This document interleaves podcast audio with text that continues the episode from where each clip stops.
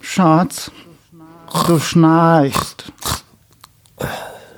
Das ist der Wein, der atmet.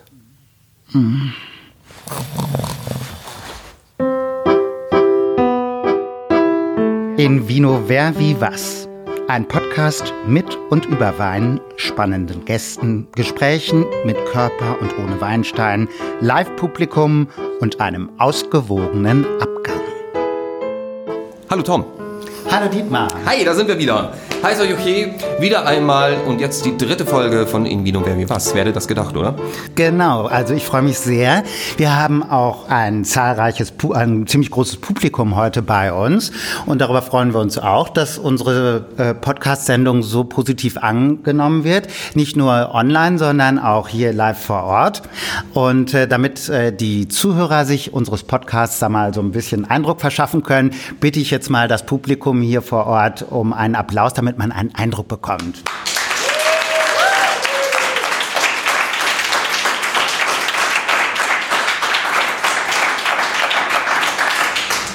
Wieder schön. Ja. ja.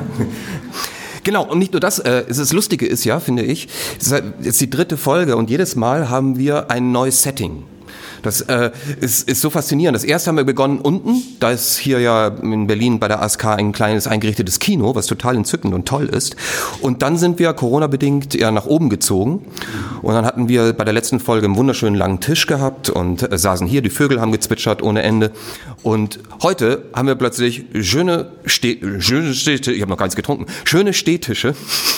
Und ähm, natürlich mit Mindestabstand und natürlich, klar. allem, was dazugehört. Alles bedacht, alles vorbereitet für unseren heutigen Gast, auf den ich mich schon sehr freue.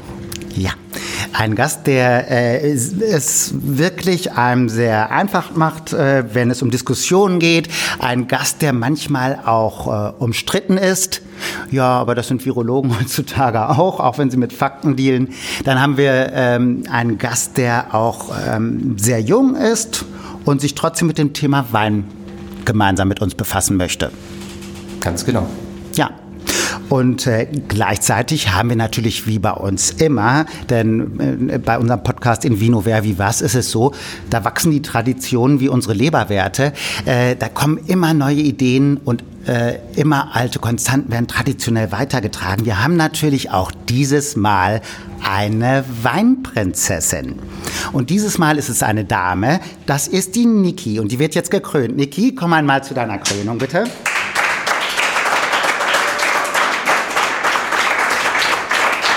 So.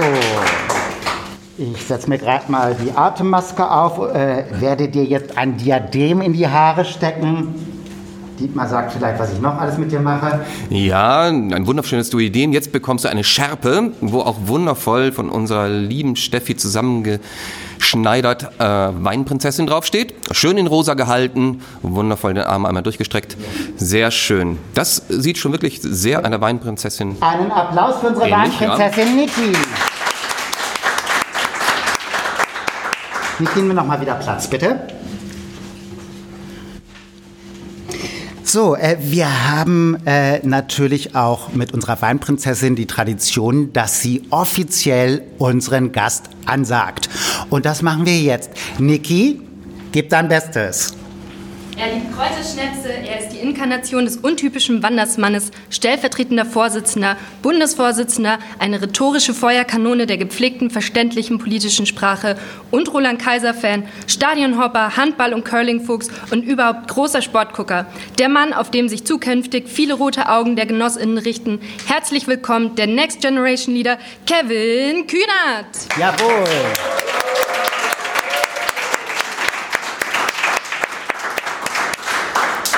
Hallo Kevin oder Moin, wie man bei uns in Hamburg sagt. Wir sind ja in Berlin hier, da sagt man das wahrscheinlich weniger, oder?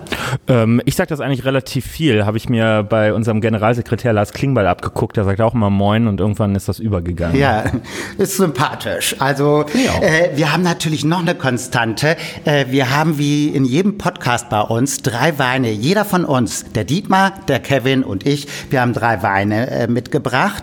Ähm, wir wissen alle nicht, äh, was der andere mitgebracht hat und wir ermitteln jetzt mal per Schnick, Schnack, Schnuck, so basisdemokratisch, in welcher Reihenfolge wir diesen, äh, diese Weine zu uns nehmen. Also, ich würde sagen, Dietmar und Kevin fangen Okay, mal wir fangen an. an? Okay, gut, dann machen wir. Äh, Es ist nur Steinschere Papier. Ne? Ganz genau, Schnick, Schnack, Schnuck, ja, Ja, genau, richtig, alles Stein, klar. Schere, Papier. Ja. Schnick, Schnack, Schnuck. Du hast gewonnen. Ich habe, ich habe, ah, deiner schon mal zum Letzt. Ah, okay, okay, jetzt müssen wir Tom. Okay. Ja. Schnick, Schnack, Schnuck. Ah, du, du bist der Erste. Ich bin der Erste. Ja. Und jetzt müssen wir noch mal ein Stechen Okay. machen, Kevin. Ja. Und, ah, äh, ja, ich habe gewonnen. Ja, ich bin der Zweite. Also, äh, Also, deckt den das. Ja, Stein ab. wunderbar. Also Wunderbar. Reihenfolge, ich fange an, dann kommt Tom, Toms Wein und dann der Wein von Kevin. Ja, finde ich sogar spannend, da dass der Gast den Wenn wir da noch ankommen. Euch, euch, bestimmt, mit Sicherheit.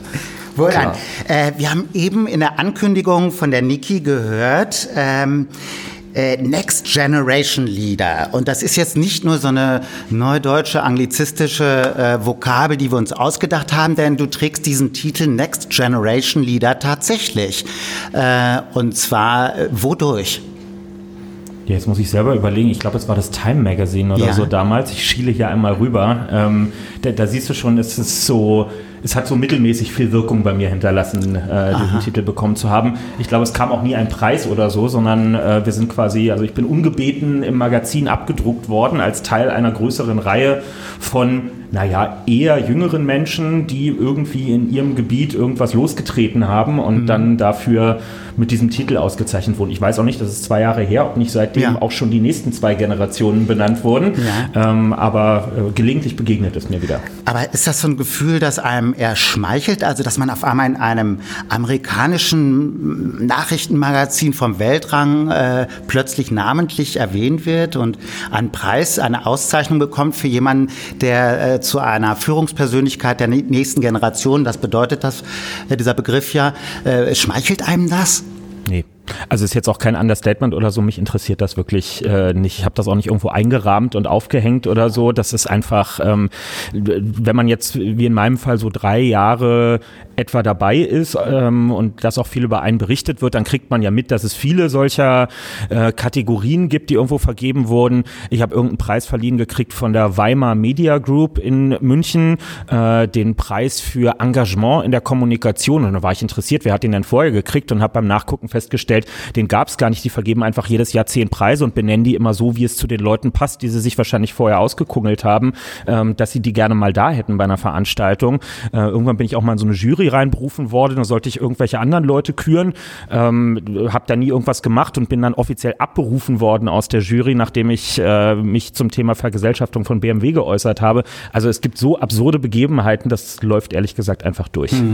Ähm, das ist ja natürlich auch so eine Sache mit Preisen. Oftmals, ich kenne das auch, ich habe auch mal einen Preis bekommen, wo ich mir dachte, das ist irgendwie langweilig. Also Was war das für ein Preis? ähm, das war ein Theaterpreis, ein relativ kleiner. Da ging es darum, dass ich eine äh, Figur gespielt habe, die wohl offenbar auf mm, eine positive Resonanz äh, gestoßen ist. Und dann habe ich im Zuge einer kleinen Theaterzeitschrift eben den Preis für den besten Hauptdarsteller bekommen. Aber ähm, ich erwähne das zum Beispiel auch nicht in, in meiner Vita, weil irgendwie finde ich das komisch. Ähm, Auszeichnungen sind zwar äh, immer zweigleisig auch, finde ich. Ne? Also auf der einen Seite, wenn sie wirklich ehrlich gemeint sind und wenn man sie wirklich in einem äh, Kontext äh, bekommen hat, wo man wirklich sagt, da stehe ich auch dahinter und das ist auch wirklich alle Ehren wert, dann finde ich das auch vernünftig. Aber letztendlich im Nachhinein ist es dann auch immer wieder der Effekt, wo man sagt, was interessiert mich eigentlich der Preis von gestern, weil es muss ja weitergehen und egal was passiert, ähm, das macht einem ja nicht zu einem besseren Menschen oder zu einem, zu einem ja, Eigentlich bleibt alles so, wie es ist. Ja, und, genau. und, und, Es ist das halt hilft auch- einem nicht, finde ich. Es ist halt auch gerade in der Politik schwierig. Wir, wir machen ja in der Politik nichts, was darauf ausgerichtet ist, Preise äh, zu bekommen. Also es gibt andere Friedensnobelpreis. Bereiche. Ja, äh, gut, das wäre, äh, aber wenn man sich anguckt, äh, wer den schon alles bekommen hat. Nun gut. Oder werden möchte. Ja, richtig. Naja, gut nominiert werden kann ja jeder, aber ähm, es gibt ja bei anderen Preisen gibt es ja objektive Kriterien, ja. Also, weiß ich nicht, Bücherpreise für eine bestimmte Anzahl an verkauften Büchern, wo man sehen kann, das erfreut sich einer gewissen Beliebtheit beim Publikum oder, oder Musikpreise für ein bestimmtes Album, wo man dann auch einfach sagen kann, ja, das kam gut an und mhm. dafür gibt es die Auszeichnung jetzt so ein Next Generation Leader, naja, da sitzen halt ein paar Leute in der Redaktionsstube und gucken sich ein bisschen um und treffen eine Entscheidung. Da war ja, da war jetzt kein Votum dahinter und schon gar nicht irgendwas mit Wählerinnen und Wählern. Und das ist ja das, worum es, wenn überhaupt, geht in der Politik. Das ist eine subjektive Geschmacksfrage im ja. Grunde. Ne? Gut, ähm, äh, du bist ja gerade erst hier zu uns gekommen ins Studio. Äh, woher kommst du gerade? Was hast du gemacht vorher? Äh, ich komme aus dem Willy Brandt-Haus, also ja. aus der SPD-Parteizentrale, habe heute Bürotag äh, gehabt. Was machst du dann da so? Ganz unterschiedlich. Wir haben heute mussten Interviews äh, freigeben, haben Videos aufgenommen für verschiedene Zwecke. Das sammelt sich immer zwischendurch so ein bisschen an. Äh, Arbeitsbesprechungen, Telefonate mit Kolleginnen und Kollegen aus dem Haus. Jetzt im Moment gerade im Zusammenhang mit dem Wahlprogrammprozess ähm, fürs nächste Jahr und ähm, ja einfach das E-Mail-Postfach leer arbeiten, ein paar Sachen lesen, die so zwischendurch anfallen. Also ganz normales Alltagsgeschäft. Ja. Ist man da manchmal auch abends kaputt? So ja, jetzt gerade? Nur jetzt geht es eigentlich gerade. Also Wunderbar, das ist eine gute Voraussetzung. Das ist noch keine Uhrzeit im Moment. Hast du vorgeglüht? Nee, habe ich heute nicht. Mhm. Ich habe mir vorhin noch gedacht, übrigens, als, als wir, äh, das ist immer das Schöne, finde ich, wenn man. Ich muss so, mal ganz kurz ja, äh, schwing mal deinen Zauberstab. Walten, weil ich habe hier wieder meinen berühmt-berüchtigten Feenzauberstab, der ankündigt, dass der erste Wein nicht nur uns, sondern auch unseren Zuschauern hier im Studio serviert wird. Ja, äh, er ist begeistert davon, von diesem Zauberstab. Ich konnte ihn nicht davon fernhalten, aber ich finde es eigentlich auch ganz lustig. Aber was ich sagen wollte ist, äh, wenn man so so einen Anfangsapplaus bekommt, ja, ähm, nicht nur, weil wir beide ja jetzt auch Schauspieler sind und deswegen auch ein bisschen äh, schon wissen, was es heißt, wenn man ähm, Applaus bekommt. Es tut ja irgendwie einmal auch gut. Und dann manchmal dachte ich mir immer so, wäre das nicht manchmal auch toll, so in Firmen oder vielleicht auch ähm, bei äh, Parteien, wenn man morgens, egal wo, so begrüßt wird. Also man kommt rein und man kriegt dann erstmal so einen wundervollen Applaus und heute Morgen kommt herein, endlich in unser Büro, er ist schon heiß und sehnsüchtig erwartet. Kevin Kühnert und alle applaudieren und äh, man fühlt sich gleich viel besser, oder? Ich habe manchmal das Gefühl, so man ist so, manchmal ist das so ein, so ein Trott und es gibt, kennst du diese Videos, ähm, wenn Lehrer ihre Schüler äh, morgens begrüßen und jeder hat so einen äh, gewissen Begrüßungsarie, bevor mhm. sie das Klassenzimmer ja. betreten. Ja, ja, genau. Ich stelle mir manchmal vor, wäre es nicht geil, in, entweder in einer Partei oder einer Firma, dass das so morgens dann richtig, es so wird ein guter Tag äh, ja. äh, verursacht. Ja, das fällt insoweit im Willy Brandt-Haus ein bisschen aus. Wir sind jetzt nicht so ein ganz klassisches Büroding. Also wenn ich bei mir hoch ins Büro gehe, es gibt jetzt auch kein Vorzimmer oder so, sondern ähm, ich mache dann meine Tür auf und gehe da rein und da kann auch gar keiner applaudieren, weil da sitzt ja nur ja, ich. das ist dann mager. Also, ja, das, ja, das ist, äh, also ich kann mir dann selber applaudieren, aber vielleicht auch ein bisschen verlogen.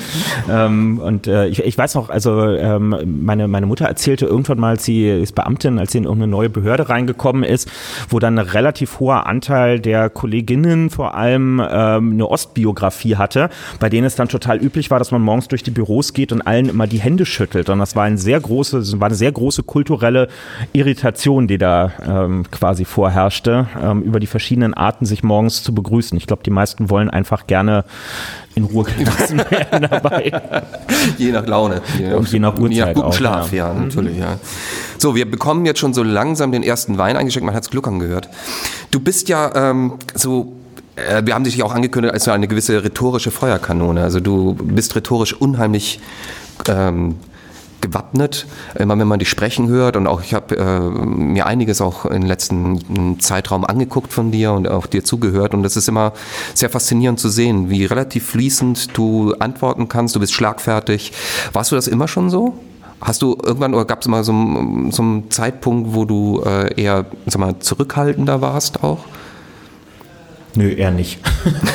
ähm, also ich ähm, mag Sprache einfach. Das ist, glaube ich, eine gute Voraussetzung, um sich beim Sprechen auch ausleben zu können. Also ich finde, die deutsche Sprache ist, ist eine tolle Sprache, weil sie ganz vielfältige Möglichkeiten bietet, ähm, auch so die, die Grau- und Buntschattierung dessen, was man empfindet und was man ausdrücken will, rüberzubringen. Ähm, man kann ganz tolle verschachtelte Sätze machen und das ist natürlich auch manchmal ähm, die kleine Challenge, in die man sich mit sich selbst gerade beim Sprechen begibt, wenn man Schachtelsätze aufmacht, sie am Ende auch alle wieder zuzukriegen mhm. und den mhm. Punkt an der richtigen Stelle zu setzen, habe ich schon Spaß dran.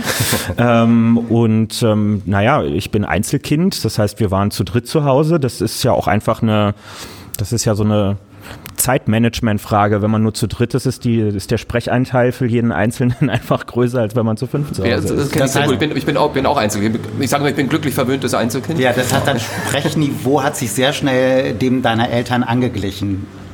Ja, wir sind jetzt auch nicht so eine Grummelfamilie. Also es wird schon auch gerne gesprochen, das ja. kann man schon sagen, ja. Ja, ich meine, Berliner sind ja dafür bekannt, dass sie sehr kommunikativ sein können. Ja, nicht immer so, wie das Gegenüber sich das wünscht. Ja, ich meine, man kann das nicht so pauschalisieren. Es gibt da bestimmt auch etwas stummere Vertreter. Ja, aber es ist deswegen so, dass der Ausgleich dessen, wenn man, also es erfordert ja trotzdem auch immer relativ viel Konzentration, äh, wenn man sehr viel reden muss und du musst ja sehr viel sprechen. Äh, ist deswegen Roland Kaiser so ein, äh, ein, schöner Ausgleich geworden? Nee, das hat damit wirklich gar nichts zu tun und Roland Kaiser ist ja, ist ja jetzt keine Musik, die ich mir irgendwie unterwegs auf die Kopfhörer mache, sondern eher was, wo ich mit Freunden zusammen zu Konzerten gehe. Insofern auch eher einen Moment der Geselligkeit. Ähm, nee, Ausgleich ist, äh, ist zum Beispiel eher im Urlaub. Also ich habe überhaupt kein Problem, alleine in Urlaub zu fahren äh, und zwei Wochen außer Hallo und Tschüss eigentlich gar nichts zu sagen, weil da muss ich dann auch nicht sprechen und das genieße ich dann auch. Obwohl ich das sehr toll vorstelle, wenn, wenn du dann irgendwie zu einem Parteitag gehst und hast so wie die Sportler beim Fußball, äh, wenn sie konzentriert sind mit so Kopfhörern auf dem Kopf, ja, ja und dann so. eigentlich ist Roland Kaiser dabei, ja. Wäre sehr interessant. Führst du Selbstgespräche dann, wenn du so mit dir alleine bist oder singst du dir Lieder vor? Meinetwegen muss ja nicht Roland Kaiser sein, aber. Weder noch. Das, ist, das sind Phasen, in denen ich einfach Zeit habe, viel nachzudenken, was sonst zu kurz häufig kommt im Alltag. Also, dass man mal konzentriert über eine längere Zeit sich über Sachen, jetzt auch nicht nur politisches, ähm, Gedanken machen kann. Und ähm, ja, und ansonsten ist Urlaub ja auch einfach dadurch schön, dass man mal nichts tun muss. Man kann ja auch einfach die Welt, die Welt sein lassen um sich herum. Was, was für Musik hörst du denn auf deinen Kopfhörern, wenn du von Punkt A nach B äh, gehst? Vollkommen unterschiedlich. Gib mal so, so ein paar Eindrücke. Also das sind, ähm, das, das ist so schrammliger Deutschpop irgendwie mit dabei. Ähm, also Sachen, mit denen ich irgendwie groß geworden bin oder, oder Bands, mit denen ich groß geworden sind, bin von Wir sind Helden über, weiß ich nicht, Matzen und solche Sachen. Aber das ist auch äh, Britpop und Rock, ähm, Franz Ferdinand und äh, Manu Diao und solche Sachen sind irgendwie sehr prägend in der Jugend gewesen. Es sind heute aber auch ähm, ältere Sachen, Springsteen Springsteen, aber auch Carpenters oder so, keine Ahnung. Also es ist äh, völlig völlig bunter Mix von Dingen, alles außer äh, Rap. Okay. ähm, spielst du ein Instrument? Ich habe ähm, mit ich glaube, mit sieben angefangen, Geige zu spielen und das so zwölf, dreizehn Jahre lang gemacht, was jetzt wahrscheinlich größer klingt, als es ist. Also habe irgendwie im Schulorchester dann auch mitgespielt. Ich war auch an so einer musikbetonten Oberschule, also auch in so einer, so einer Musikklasse, wo man dann auch so eine Aufnahmeprüfung machen musste. Das war dann aber auch wirklich die kurze Zeit, in der ich das halbwegs intensiv betrieben habe. Aber es ist ein ist ein schönes Instrument, aber ähm, es fehlt dann doch irgendwie Zeit und Ausdauer dafür. Gut, wenn man dir jetzt eine Geige in die Hand geben würde, würdest du halbwegs noch äh, eine Nummer hinkriegen? Ich weiß es nicht. Weißt du ähm, Ja, wir haben da eine mitgebracht. Ja, netter Versuch. ja, Gut. Versuch. Ich würde sagen, ähm, wir gehen mal einen Schritt weiter in deine Persönlichkeit rein. Mich würde mal interessieren, ähm, ob es in deiner Biografie einen Moment gab, wo du äh, sagen würdest, da erinnere ich mich noch genau, ab da fing ich an, Alkohol zu trinken und da ist dann was passiert, entweder was Positives, was Lustiges oder ähm, was Schreckliches. Ähm, ich glaube, das kriege ich relativ genau rekonstruiert. Das sind die, also ich war in der, in der Schülerinnen- und Schülervertretung äh, engagiert bei uns an der Schule, so ab der achten Klasse. Ähm, und wir hatten, also es war sehr ausgeprägt bei uns, die Aktivitäten drumherum. Das waren so 14 Jahre alt, so circa, ne? Ja, 13, 14, ja. ja, irgendwas in dem Dreh muss das gewesen sein. Und ähm, die Arbeit in der Schülerinnenvertretung bestand auch immer darin, dass man einmal im Jahr gemeinsam irgendwo am Wannsee in Berlin Berlin drei Tage in so eine Bildungsstätte gefahren ist und dort Projektplanung für das Jahr gemacht hat, aber auch so Konfliktmanagement-Training und solche Sachen. Also mit zwei Vertrauenslehrkräften zusammen äh, sind wir da zu 40 dann das ganze Wochenende gewesen, Selbstversorgung und alles, was dazugehört. Und ähm, weil das zwei coole Vertrauenslehrkräfte waren, war das auch in einem gewissen Maß akzeptiert, dass auch jenseits der Spielregeln, die für Altersgrenze 16 und 18 gegolten haben, dann abends auch mal ein bisschen was getrunken werden konnte. Das war bei mir, wann, wann war das dann so 2003 oder so? Das war die Phase, als diese Alkopops in Deutschland total im Kommen waren, bevor auch diese Alkopop-Steuer aus Gründen eingeführt worden ist. Also Rigo und äh, Smirnov äh, waren die Sachen, die halt total gelaufen sind. Und ähm, ja, das war, glaube ich, somit das Erste, was, was es gab. Und äh, wie weit ist es da gekommen? Hast du so Komasaufen gemacht oder? Nee, das war auch nicht der Rahmen für Komasaufen, sondern es war einfach also so eine Wochenenden sind ja ganz aufregend, weil da irgendwie von der siebten Klasse bis zum dreizehnten Jahrgang alle zusammen sind. Und gerade wenn man noch zu den eher Jüngeren gehört, ist das ja schon aufregend an sich, mit den Großen zusammen da so ein Wochenende machen zu dürfen. Und dann haben wir irgendwie abends so einen Raum abgedunkelt und Blair Witch Project geguckt und sowas alles. Also irgendwie Dinge, die man dann halt in so einer Atmosphäre macht. Ähm, und dann wird da halt nebenbei mal was getrunken. Man hat sich das ja auch nicht selber mitgebracht, sondern die Älteren hatten dann was dabei und man durfte gnädigerweise etwas trinken. Ähm, und das war alles schon das war tagesfüllend. Wir haben immer bei einer Flasche Uso Jenga gespielt. Ach du liebe Zeit. Das, das, das, hat auch irgendwann der Turm nicht mehr, ist nicht mehr gewachsen. Also. Uso habe ich zum 18. bekommen, da war ich dann schon bei den Jusos und es gibt diesen etwas abgelutschten Spruch, äh, jeder Juso trinkt einen Uso, haha. Ähm, aber ich habe es halt nie gerne getrunken und die Flasche ist auch nie leer geworden und irgendwann weggeschmissen worden. Ich find, Kann ich verstehen. Ja. Muss ich Uso finde ich gar nicht so schlimm. Den Tag danach finde ich schlimm. Also, boah. Ist auch schon währenddessen finde ich es schlimm. Ah, das ist ja das, wonach gängigerweise auch die Qualität von griechischen Restaurants bewertet wird, wie oft man ungefragt einen Uso auf den Tisch gestellt ja, ja. hat. Ja, und meistens wird es auch immer der, der, dieser Tourismus-Uso, weil alle servieren sie eiskalt und eigentlich muss der handwarm Ach, äh, serviert werden. Das, das wissen die wenigsten. Eiskalt. Nein, ernsthaft. Das, wenn, auch hier ist es wieder so, ich würde auch gleich gerne mal, bevor der warm wird, nämlich äh, Thema warm, ähm, zum Wein überschreiten. Äh, es ist wirklich wahr. Der, ein guter Uso, muss ich wirklich sagen, ein richtig guter, gemachter Uso, warm, also handwarm, schmeckt tatsächlich gut. Aber die meisten sind einfach diese eiskalten, Tourismusabfüllungen, sage ich mal, die dann äh, gerne dann einfach ausgeschenkt werden. Deswegen weiß man nicht mehr, wie viel man noch dann getrunken hat beim Griechen. So. Apropos äh, kalt oder warm, bevor unser Wein jetzt warm wird, genau, würde ich sagen, schreiten wir mal zur Tat und äh, nehmen den Wein mal in Augenschein. Ich sehe schon, das ist eine apfelgrüne Farbe. Wenn ich den so schwenke, der hat so eine mittlere Viskosität, wie der Hendrik Thoma, unser erster Gast, sagen würde, und die Nase.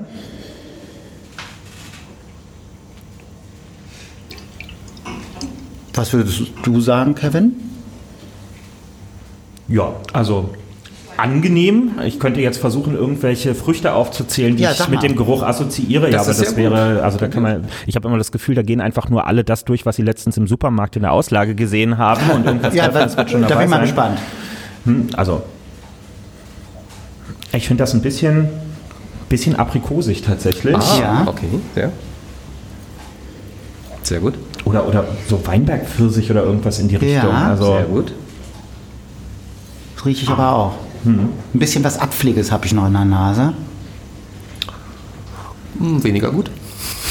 Findest du nicht?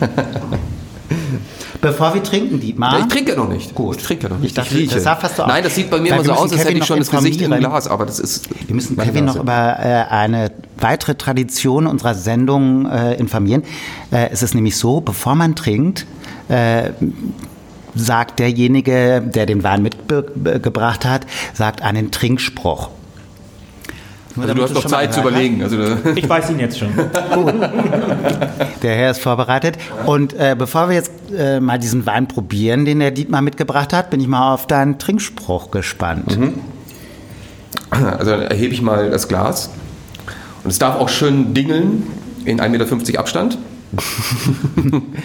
ähm, beim Wein ist es wie in der Politik, man weiß erst hinterher, welche Flasche man gewählt hat.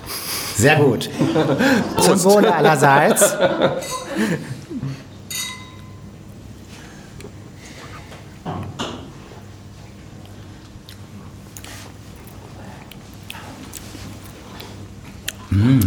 Ich genieße es so sehr, in die Gesichter reinzugucken. Herrlich. Also, ich muss schon sagen, äh, da äh, kommt ziemlich viel Frucht drüber. Ich schmecke Stachelbeer, sogar leichte Kiwi-Anklänge, aber eben ganz leicht. Also es ist wenig Säure da, aber eine tolle Frucht und gar nicht mal so, so süß wie unser Thema des, äh, der heutigen Sendung eigentlich ist. Süße Weine. Liebliche, liebliche, stopp. Liebliche. Liebliche Weine. Ja. Ich habe süße Weißweine im Gedächtnis, äh, aber ich werde auch langsam alt. Ähm, ich bin mal gespannt, was Kevin sagt. Wie, wie, wie mundet dir Dietmars Wein? Also, ihr habt ja schon gesagt, Thema ist äh, Süßwein oder Dessertwein oder wie auch immer man das dann am Ende nennen möchte. Ähm, ich trinke die ganz gerne. Und äh, auch wenn ich einige verzogene Gesichter gesehen habe, im Sinne von äh, wahrscheinlich, also zu interpretieren wahrscheinlich im Sinne von ist zu süß, ähm, ich finde den finde den eigentlich gar nicht so süß, muss ich sagen, für meine Trinkgewohnheiten. Ähm, äh, tatsächlich sehr, sehr fruchtig. Ähm, jetzt so rein nach, also Kiwi habe ich mich wiedergefunden, finde ich, ist, äh, ist durchaus ähm, so ein bisschen in Spurenelementen mit drin zu finden. Ähm, ja, ich bin noch nicht abschließend entschieden. Ja, ja, trink mal noch ein. Schlückchen und Ja, ja. äh, manchmal braucht man immer so ein bisschen. Niki, du darfst. Du darfst uns mal helfen. Also ich rieche zumindest ein bisschen, ein bisschen Birne, aber habe ich jetzt im Geschmack nicht so ganz wiedergefunden. Also ich trinke normalerweise auch nur sehr, sehr trockene Weine. Deswegen ähm, danke, Kevin. Sehr gerne. Ähm, es erinnert mich beim Thema Alkopop so ein bisschen an das, was wir dann getrunken haben. Ich bin ein paar Jahre jünger und bei uns äh, gab es keine Alkopops mehr oder die waren zu teuer oder wie auch immer. Ähm, da gab es immer diese weinhaltigen Erfrischungsgetränke oder irgendwie so. Daran erinnert mich das ein bisschen. Ja, stimmt. Die haben nämlich auch diese Steinfrüchte drin. Und äh, also so äh, Aprikose hat Kevin ja schon eben bei der Nase gesagt. Da ist durchaus auch ein bisschen äh, Pfirsich drin, Kiwi, also ist schon eine gewisse Säure da. Mich wundert es auch, Dietmar, weil äh, ich habe auch mit etwas Süßerem gerechnet. Also Süße ist ja im Grunde auch ähm, relativ. Also ich finde ja, man kann natürlich voll auffahren mit mega süß. Ja. Ne? Dann ähm, hast du aber manchmal schon fast den Met. Oder gelber Muscatella, also wenn du einen richtig edelsüß hast zum Beispiel. Ähm, ich dachte mir einfach bei, bei dem Wein, ich gehe mal in die eher liebliche Richtung, nicht ganz so süß. Ähm, was ist denn das für, äh, für ein ah, Rebsorte, Land? Was fällt dir ein, Tom? ähm, ich habe gleich gedacht, das äh, könnte durchaus ein Kabinett sein äh, aus Deutschland, aus der Pfalz. Aber äh, also der, der kommt mir schon wirklich sehr, sehr deutsch noch rüber, also von, den Geschmackskomponenten. Ne? Also ich glaube jetzt nicht, dass das äh, ein Wein ist, der aus südlicheren Gefilden kommt, weil da hast du ja manchmal wirklich, die, die, die haben keine Angst vor Süße. Ne? Wenn du an die Italiener, an die Ungarn denkst oder äh, auch an die Slowenen, äh, die ballern richtig. Und äh, das liegt auch zum Teil daran, wie die diese Weine verarbeiten. Und äh, das finde ich sehr spannend. Es gibt zum Beispiel auch so eine, äh, so eine ganz kostbare ähm, Trockenauslese nennt sich das. Da werden die Trauben erstmal noch auf äh, Strommatten getrocknet, bis sie fast Rosinen sind und kaum noch Feuchtigkeit drin ist. Aber dafür konzentriert sich dann auf einmal so viel Geschmack und so viel Süße. Und es hat teilweise eine Eleganz, da kriegst du wirklich Gänsehaut. Das ist so köstlich. Und ich denke mal, so manche Jungs sagen, äh, ich mag keine süßen Weine, das ist was für Mädchen. Ähm, ich muss ganz ehrlich sagen, das ist dumm wie so vieles, was äh, in diese Kategorie fällt, das ist für Jungs, das ist für Mädchen. Ähm, denn in Wirklichkeit, äh, ich fühle mich als ganzer Junge und äh, ich mag gerne Süßes und äh, der könnte mir noch ein bisschen süßer sein. Ähm, wenn wir schon das Thema erfüllen. Aber ich Aber bleib weißt du, das ist, Kabinett. das ist sehr gut. Das Schnick, Schnack, Schnuck hat irgendwie eins dazu beigebracht, wahrscheinlich, so wie ich das jetzt schon erahne. Wir beginnen sanft und steigern uns wahrscheinlich, ja. Das glaube auch. Unermessliche. Äh, ich glaube, das ist auch schon viel besser, als hätten wir jetzt schon die volle Keule im Mund. Die Vorfreude ist allen schon ansehbar. Ähm, Kevin, was meinst du? Wo kommt der her? Ähm, ich würde tatsächlich auch, also ohne dass ich genau beschreiben kannte, was jetzt so ein, so ein durchschnittsdeutscher Geschmack ist oder was den ausmacht, aber wirkt schon relativ landestypisch. Ich meine, gut, wir haben unglaublich viel Riesling in Deutschland. Ich glaube, die meisten Süßweine werden auch eher auf Basis von Riesling gemacht. Insofern könnte ich es mir schon auch, äh, auch vorstellen, dass es einer ist. Okay, ich packe mal aus. Ja? Jetzt kommt's. Und zwar, ich finde, Kevin, du bist sehr gut. Äh, es ist ein Riesling. Wow. Ja. Applaus für Kevin. Und zwar äh, kommt dieser Riesling von der Mosel. Oh, schön. Äh, und die Mosel hat wirklich sehr viele wunderbare, äh, schon eher in die süßer gehende äh, Weine. Äh, es ist ein Hoffmann Simon, das Weingut äh, von Dieter Hoffmann. Der hat äh, Anfang, naja, ich glaube 2010, 2012 rum, glaube ich, hat er sein gesamtes Weingut auf ökologischen, äh, ökologischen Anbau umgemacht, umgebaut. Und das heißt, es ist äh, auch hier ein Biowein, es ist alles, äh, es ist nicht bespritzt, es ist äh, wirklich naturbelassen und äh, sein Weingut ist mehrfach ausgezeichnet worden. Das ist ein äh, Riesling von 2019, ein Kövericher Laurentius Ley. Kövericher deswegen, weil äh, das ist eine Weinlage. Er hat vier Weinlagen und davon ist Kövericher eine Weinlage. Und äh, ich fand den sehr spannend, weil ich, also ich, ich, ich habe nach einem Wein gesucht, äh, der mir jetzt nicht gleich die volle Süße reinknallt, sondern der mir auch mal ein bisschen eine Spritzigkeit hat, der noch ein bisschen äh, vielleicht ähm, ein, sag mal, ein süffigen Wein. Bei, bei das, was jetzt gleich kommen wird, noch, ich bin sehr gespannt, ich freue mich wahnsinnig drauf. Aber ich dachte mir, das ist dann vielleicht noch nicht, dann den gibt's auch noch wesentlich süßer. Das ist der Pierce Porter, glaube ich, heißt der. Das ist ein anderer Weinhang. Der wäre, glaube ich, noch, wahrscheinlich noch süßer gewesen. Aber ich mag den sehr, muss ich gestehen. Und, äh, und dachte mir, ja, ähm, lieblich ist auch süß, aber vielleicht nicht so süß. Ja, ich finde den, ich finde den nicht schlecht, so, äh, so war das nicht gemeint. Und ich kann mir vorstellen, dass man da ziemlich tolle Sachen zu machen kann. Wenn man da zum Beispiel ähm, an, an Fisch denkt, be belegt mit Chorizos oder so und dann äh, kurz auf der Chorizo-Seite anbraten, umdrehen, paar Spritzer Wasser oder Wein in die Pfanne und dann im Ofen gar, gar ziehen lassen, weil ich glaube, so ein Wein, ähm, der verträgt durchaus eine gewisse pikante Note, ein bisschen Schärfe und das finde ich super. Ja, der passt unheimlich gut, finde ich. Äh, stell dir vor, ihr seid auf einer wahnsinnig schönen Atlantikinsel. Es wächst Guave, es wächst Mango. Man geht durch so einen Hain hindurch und dann ist da plötzlich ein Asialaden.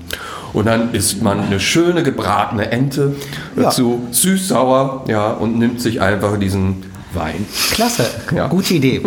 Gute Idee. Hast du eine Ahnung, äh, wie viel Restzucker äh, der hat im, im, so auf dem Liter? Rest sogar hm, 64. Ja, Ne? Also ist schon ein bisschen was. Und der Alkoholgehalt liegt in diesem Falle bei 12,5. Also der hat durchaus ein bisschen Boah, was. der hat Wumms. Wo an der Mosel liegt das Weingut? Äh, ungefähr, wenn du so ein bisschen, ein paar Kilometer überhalb von Trier. So, und dann schlängelt sich die Mosel da richtig schön entlang und da hat er seine vier Lagen. Weil Ich finde das beim Weintrinken immer, also wenn man die Region so ein bisschen kennt und da Ja. mal unterwegs war, ähm, das mag dann überinterpretiert sein, aber es ist ja ein bisschen auch der Film, der vor den Augen irgendwie abläuft, wenn man überlegt, wo das herkommt. Und das, also für mich ist das Teil des Trinkerlebnisses Mhm. immer, ähm, einen, einen kleinen inneren Ausflug dahin dann auch Ja. machen zu können. Ja, warst du da schon mal? Ja, ich habe äh, Radtouren an der Mosel gemacht, also Ja. wirklich von Trier nach Koblenz dann auch hoch und das ist natürlich toll. Bist du tagelang, kannst du da von einer Straußenwirtschaft zur nächsten fahren, dich die ganze Zeit abfüllen. Das ist schon, schon ganz nett. Aber hast du, hast du da auch äh, in der Gegend, also wirklich, ich sag jetzt mal, schöne, richtig gute Weine getrunken oder hast du das Gefühl, es waren oft auch einfach so, hm, ich muss mir das wieder abstrampeln am nächsten Tag. Nee, das waren schon gute Sachen. Also, äh, weil du ja in der Regel dann bei Leuten zu Gast bist, die direkt oder mittelbar auch selber ja. mit dem Weinanbau ähm, befasst sind und daher ja auch eine gute Beratung kriegst. Also, die wollen mhm. dir ja nicht, wenn du mit dem Fahrrad unterwegs bist, erst recht, wollen die dir ja nicht äh, kistenweise irgendwas verkaufen, zumindest nicht direkt, sondern die wollen ja einfach, dass du eine gute Zeit hast und im besten mhm. Fall wiederkommst und daher ähm, holen die schon mal ihre richtig guten Sachen aus dem Keller raus. Aber wo schon mal dabei sind, ähm, wo du immer so schön die Gesichter äh, unserer lieben Zuschauer hier ansprichst, so sagt, wie bist du denn eigentlich auf dieses Thema gekommen? Das würde mich auch mal interessieren. Süße Wein ist eher ungewöhnlich für, für sagen wir mal, unsere Generation, Kevin. Also ich habe mir jetzt natürlich im Vorfeld die Frage auch nochmal gestellt, weil ich mir schon dachte, dass das könnte kommen ähm, und hab, bin dann auch nochmal in mich reingegangen. Also es gibt jetzt nicht die eine Initialzündung, aus der das heraus entstanden ist, aber ich bin jetzt also wenn ich mir aussuchen kann, was ich alkoholisches irgendwo zum Essen oder in einer geselligen Runde abends trinke, ist es eher nicht Wein, sondern schon meistens eher Bier. Mhm. Ähm, das heißt, ich suche jetzt seltener nach Weinen, die als Begleitwein zu einem klassischen Hauptgericht, wo man ja dann irgendwie bei einem trockenen Weißwein oder so rauskommt, äh, taugen müssen. Da trinke ich dann eher, eher ein Bier dazu.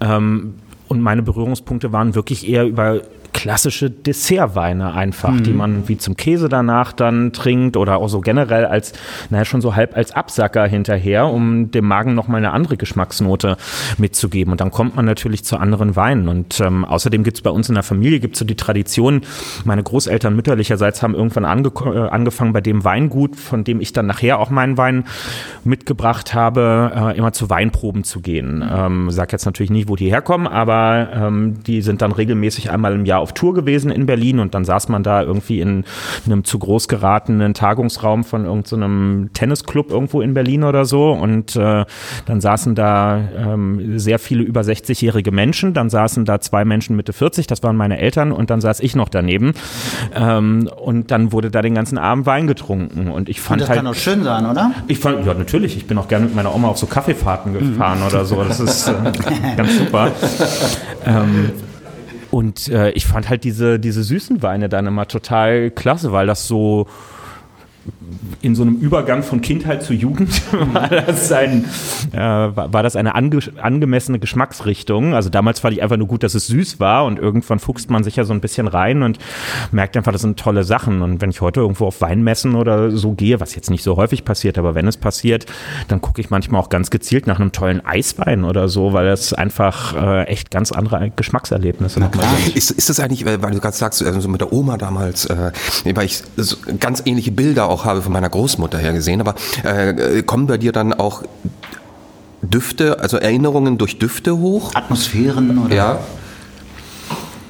Mm, also jetzt nicht bei Wein speziell, mhm. ähm, aber klar, also es gibt natürlich, das ist fast noch eher bei meinen Urgroßeltern, die ich noch so ein ganz klein bisschen äh, miterlebt habe, wo immer so, so komischer gekaufter Marmorkuchen auf dem Tisch gestanden hat oder so. Also ich glaube schon Assoziationen zu El also Großeltern und wenn man es denn hatte, dann auch Urgroßeltern, geht ganz viel über solche Sachen. Denn wann ist man denn da hingegangen? Ja, man ist da hingegangen, um danach vollgestopft zu werden, ähm, weil der Junge soll ja nicht vom Fleisch fallen, was er nie getan getan hat, aber ähm, trotzdem taugt das ja als Spruch immer. Es ist so lustig, weil ich erinnere mich nämlich immer bei meiner Großmutter.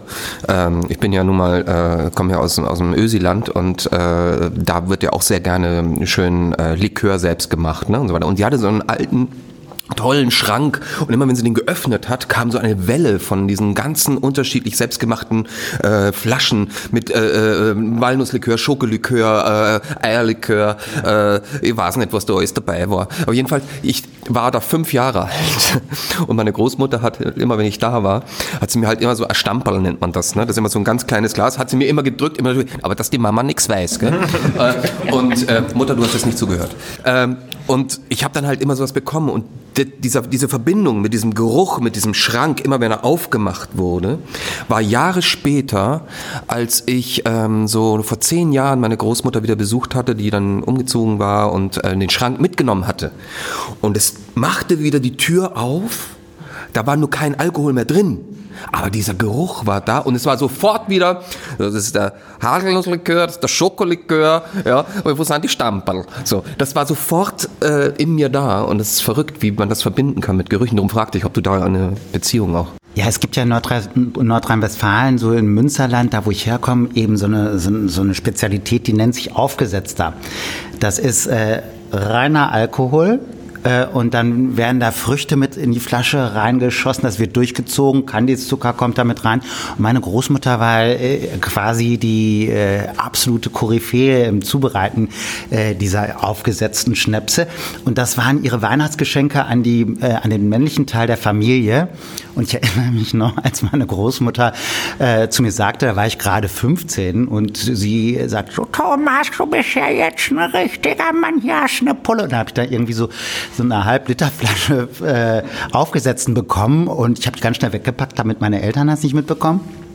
Äh, und haben die dann in meinem Zimmer heimlich reingeschossen und war stolz wie Oscar, dass ich mal so richtig einen in der Krone hatte und das auch noch Familien äh, bestätigt von meiner Großmutter. Und ab da habe ich jedes Jahr zu Weihnachten habe ich da so eine aufgesetzte Flasche gekriegt. Und ich sage euch was, das hat einfach fantastisch geschmeckt. Also ähm, das ist wirklich sehr, sehr lecker mit Obst aus dem Garten meiner Großmutter. Sag mal, was mich noch interessieren würde, das äh, ist ja, du hast ja bestimmt auch einen ziemlich ereignisreichen Tagesablauf, so äh, fünf, sechs, sieben Tage manchmal am Stück, denke ich mal. Hat man da noch so Zeit und Lust, abends sich genussvollen Dingen wie Wein, du sagst, du bist eher Biertrinker oder Essen, äh, zu widmen? Kochst du manchmal oder kommst du da überhaupt zu? Also ich habe durchaus Lust, mich äh, irgendwie auch kulinarischen Genüssen zu widmen, aber ich koche nie, wirklich nie. Mhm. Ausnahmslos gar nicht. Ähm, weil es macht mir keinen Spaß. Ähm, ich finde es auch ich empfinde es als Zeitverschwendung. Es geht viel zu viel Zeit rein für viel zu wenig Ergebnis am Ende. Ähm das kommt natürlich auf den Umfang an, was ja. du in den Topf wirfst.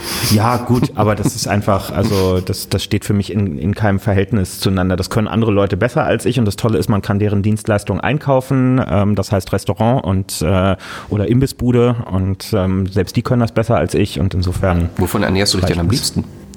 Ich habe eigentlich, ich habe jetzt nicht so ein Lieblingsgericht oder sowas. Äh, also ich versuche jetzt wirklich nicht nur irgendwie Fastfood in mich reinzustopfen, sondern ähm, also wir gehen schon, wenn es jetzt so ein richtiger Bürotag im Willy Brandt-Haus ist. Wir sind leider im direkten Umfeld nicht gesegnet mit tollen Restaurants, aber so zwei, drei Sachen gibt's, die sind schon ganz okay.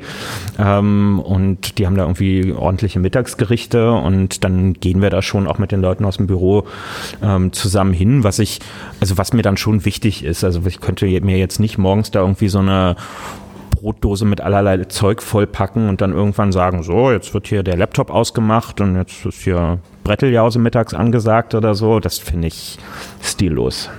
Ähm, ist es so, dass du äh, regelmäßig Alkohol einkaufst für dich zu Hause oder gehst du dann lieber auswärts trinken? Nein, ich habe eigentlich so für den täglichen Bedarf quasi ähm, so gut wie überhaupt kein Alkohol zu Hause. Ähm, schlicht auch schon aus dem Grund, weil es bei mir keinen täglichen Bedarf äh, gibt. Ich bin einfach viel zu wenig zu Hause. Ähm, bin wahrscheinlich ungefähr die Hälfte des Jahres unterwegs. Ähm, du lebst in einer WG, ne? Ja, genau. Ähm, und die andere Hälfte in Ibis-Hotels. Und äh, insofern, da kann man leider äh, keinen Alkoholikerschrank irgendwo unterbringen. Und wenn ich abends nach Hause komme, dann komme ich meistens von irgendwelchen Abendterminen wo man wenn man Lust hat, was zu trinken, schon ein Bier, ein Wein oder sonst irgendwas trinken konnte, oder ich habe mich abends noch mit Leuten getroffen und war in der Kneipe, in der Bar oder so, dann muss ich mich nicht um 23 Uhr noch in die Küche setzen und mir nochmal irgendwas aufmachen. Also was es gibt, sind, äh, sind äh, Schnapsvorräte für besondere Momente oder so.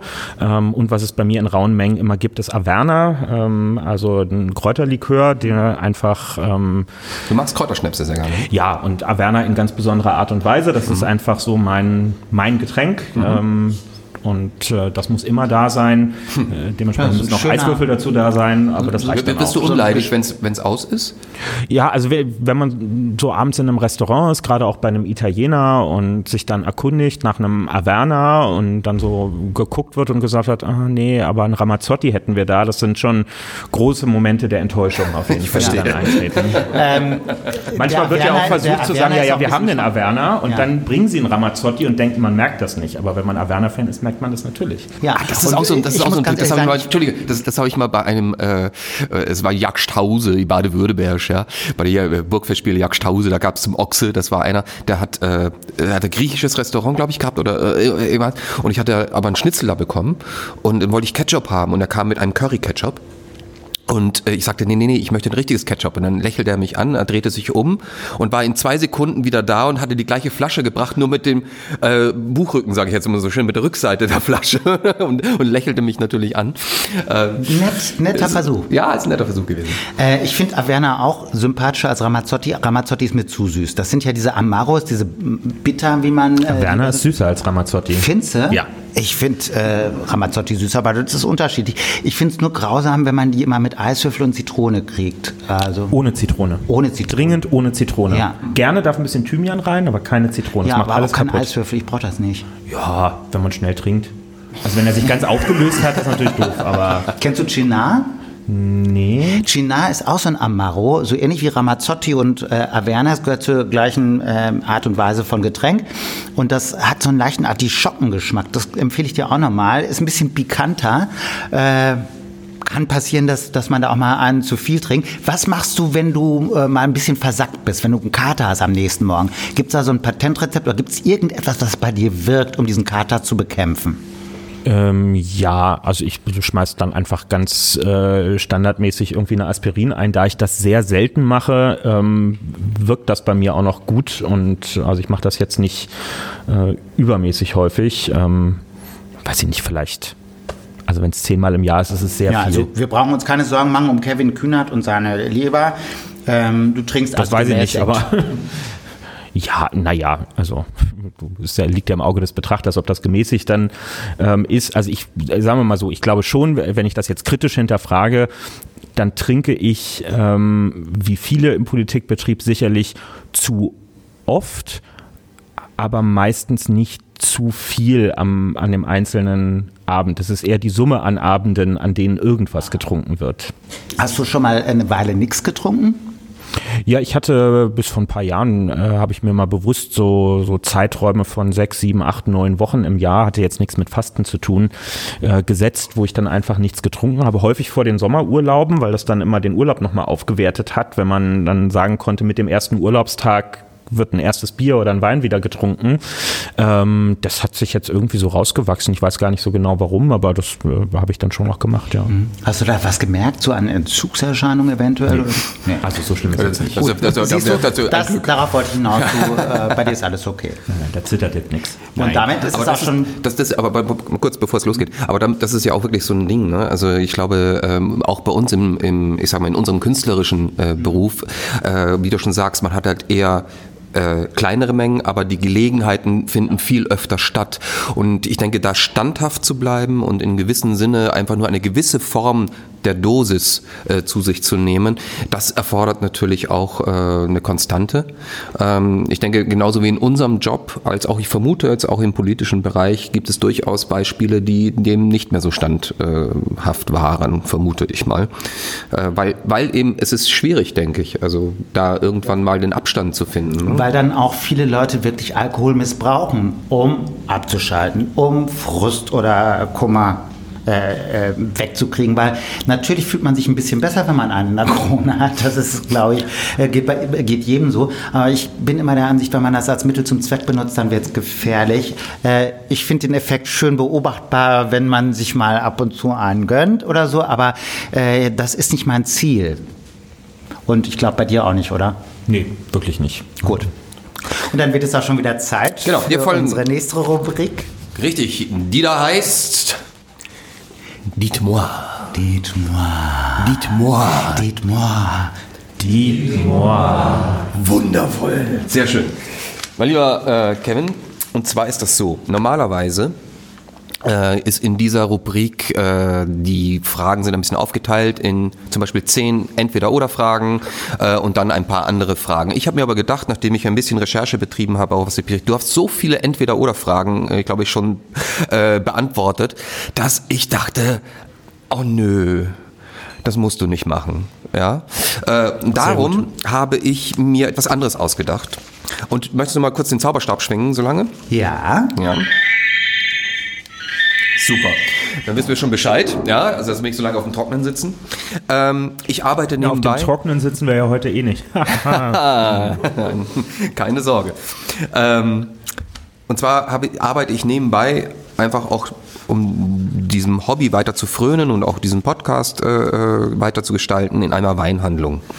Und ich habe mir gedacht so, ich lasse doch mal das Volk sprechen und äh, frage doch mal die Kunden beim Weinladen, ob sie eine Frage an dich hätten. Und äh, habe aber mir überlegt, machen Sie es auch? Und ja, Sie haben es gemacht. Und ich halte hier so einige Zettel in der Hand. Und äh, ich bin sehr gespannt, was da alles jetzt geschrieben steht. Ich auch. Und dachte mir, bei Dietmar machen wir das doch mal so rum. Gut. Ja. Und es waren ja auch ziemlich zahlreiche äh, ähm, Fragen, die da gestellt wurden. Und wir haben da so eine Auswahl getroffen, weil Ja. wir schaffen, es wird den, wird den Rahmen sprengen, alle Fragen zu stellen. Also für alle diejenigen, die eine Frage gestellt haben und die jetzt nicht drankommt, bitte nicht traurig sein. Ähm, wir mussten leider unsere Darlings manchmal killen. Genau. Hatten die Leute vorher schon was getrunken? Ähm, ja. Ja, also nur einmal äh, manche haben auch wirklich ein bisschen, äh, ich habe auch wirklich gesagt, also wenn euch jetzt nichts einfällt, dann spätestens nach der Flasche Wein dürft ihr gerne nochmal Ja, und schreiben. das sieht man dann auch an der Schrift. Ganz genau. Also, hier fragt jemand zum Beispiel, und hier wird auch schön gesiezt, das ist auch äh, hervorragend, finde ich. Sind Sie ein typischer Krebs? Da hat sich aber jemand informiert. ähm, dafür müsste ich wissen, was ein typischer Krebs ist. Ich habe mit, mit dem ganzen, ich wollte schon sagen Horus Pocus, aber das wäre jetzt eine Wortmischung gewesen, ähm, nie beschäftigt. Keine Ahnung, was ein typischer Krebs ist. Wisst ihr das? Also Krebse gelten in der Astrologie häufig als introvertiert, leicht verletzbar. Die ziehen sich dann zurück und, und aber auch ein bisschen schwierig. In Beziehungen, ja, weil, habe ich ähm, aber so gehört. irgendwann mal hört die Diskussion auf, dann ziehen die sich in ihr, ähm, also so Einsiedlerkrebse ziehen sich dann in ihr Schneckenhaus, das sie sich gekapert haben, ähm, zurück und bleiben da erstmal und schmollen. Trifft das auf dich zu? Ich glaube eher nicht, nee. Das ist, also es klingt jetzt, habt ihr euch ja jetzt nicht ausgedacht, aber es klingt halt so ein bisschen wie das, was den Leuten immer, wenn sie bei Astro TV anrufen, gesagt wird. Das sind halt so allgemeingültige äh, Abreißkalendersprüche, wo so jeder sich wiederfinden kann. Ja, in den nächsten vier bis 23 Monaten wird eine wichtige Person in ihr Leben treten. Ui, na Mensch, das ist ja aufregend. Also Das, das ist auch äh, Suggestion, ne? Ja. Äh, wo eigentlich klare, keine klaren Aussagen getroffen werden, sondern es wird einfach immer nur was irgendwie drumherum behauptet. Das Geniale ist, wenn das Sternzeichen nie zutrifft, ist es der Aszendent, der genau das Gegenteil bewirkt. Ne? Und das finde ich einfach sehr clever. Also das sind tolles ähm, Geschäftsmodell, ja. Ja, tolle Ordnungssysteme, da kommt man echt weiter. Und wenn dann noch die Uhrzeit dazu kommt. Ja, ja, genau. Das auch noch, ne? Also gut. Eher nicht. E- Eher nicht.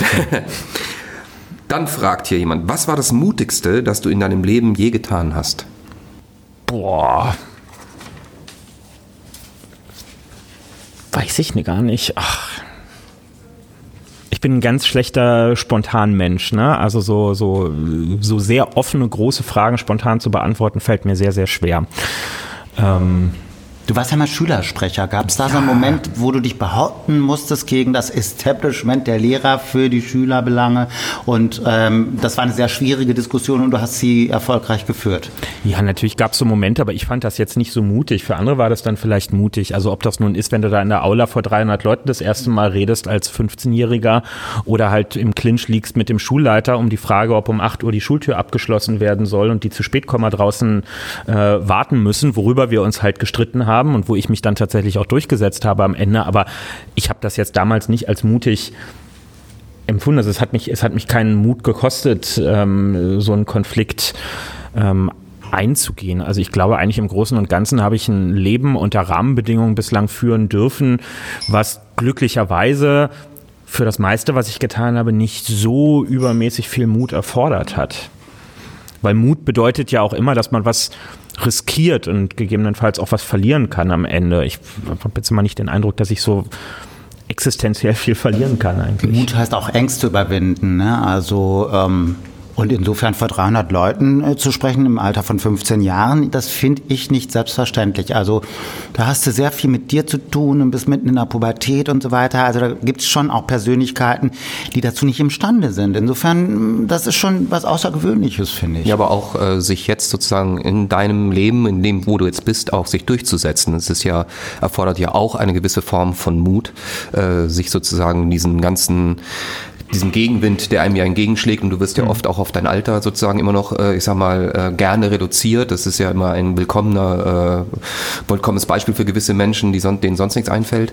Ähm, und sich da einfach immer dagegen zu behaupten, das ist ja auch trotzdem was Mutiges und äh, na, ja, das wird ja, auch, ja später durch andere Angriffe dann abgelöst. Also das, ist, das hört ja in der Politik nie auf, dass äh, Leute sich irgendwelche Merkmale rausgreifen und sagen, das ist doof. Nee, da würde ich dann wirklich sagen, das sind dann eher Sachen früher gewesen. Weil ich habe ja gesagt, ich habe während der ersten Klasse angefangen, Geige zu spielen und habe halt, also wir hatten dann immer so eine Einschulungsveranstaltung ähm, für die neuen ersten Klassen und dann habe ich halt irgendwie am Beginn meines zweiten Schuljahres für die neuen Erstklässler mit meiner, mit meinen damals noch sehr überschaubaren Geigenfähigkeiten auf der Bühne gestanden und O Susanna gespielt. Davon gibt es auch Tonbandaufnahmen, die glücklicherweise niemand hat. Das war mutig tatsächlich. Also können, können wir das noch raussuchen und dann als Einspieler nutzen? Das wäre wär, sehr interessant.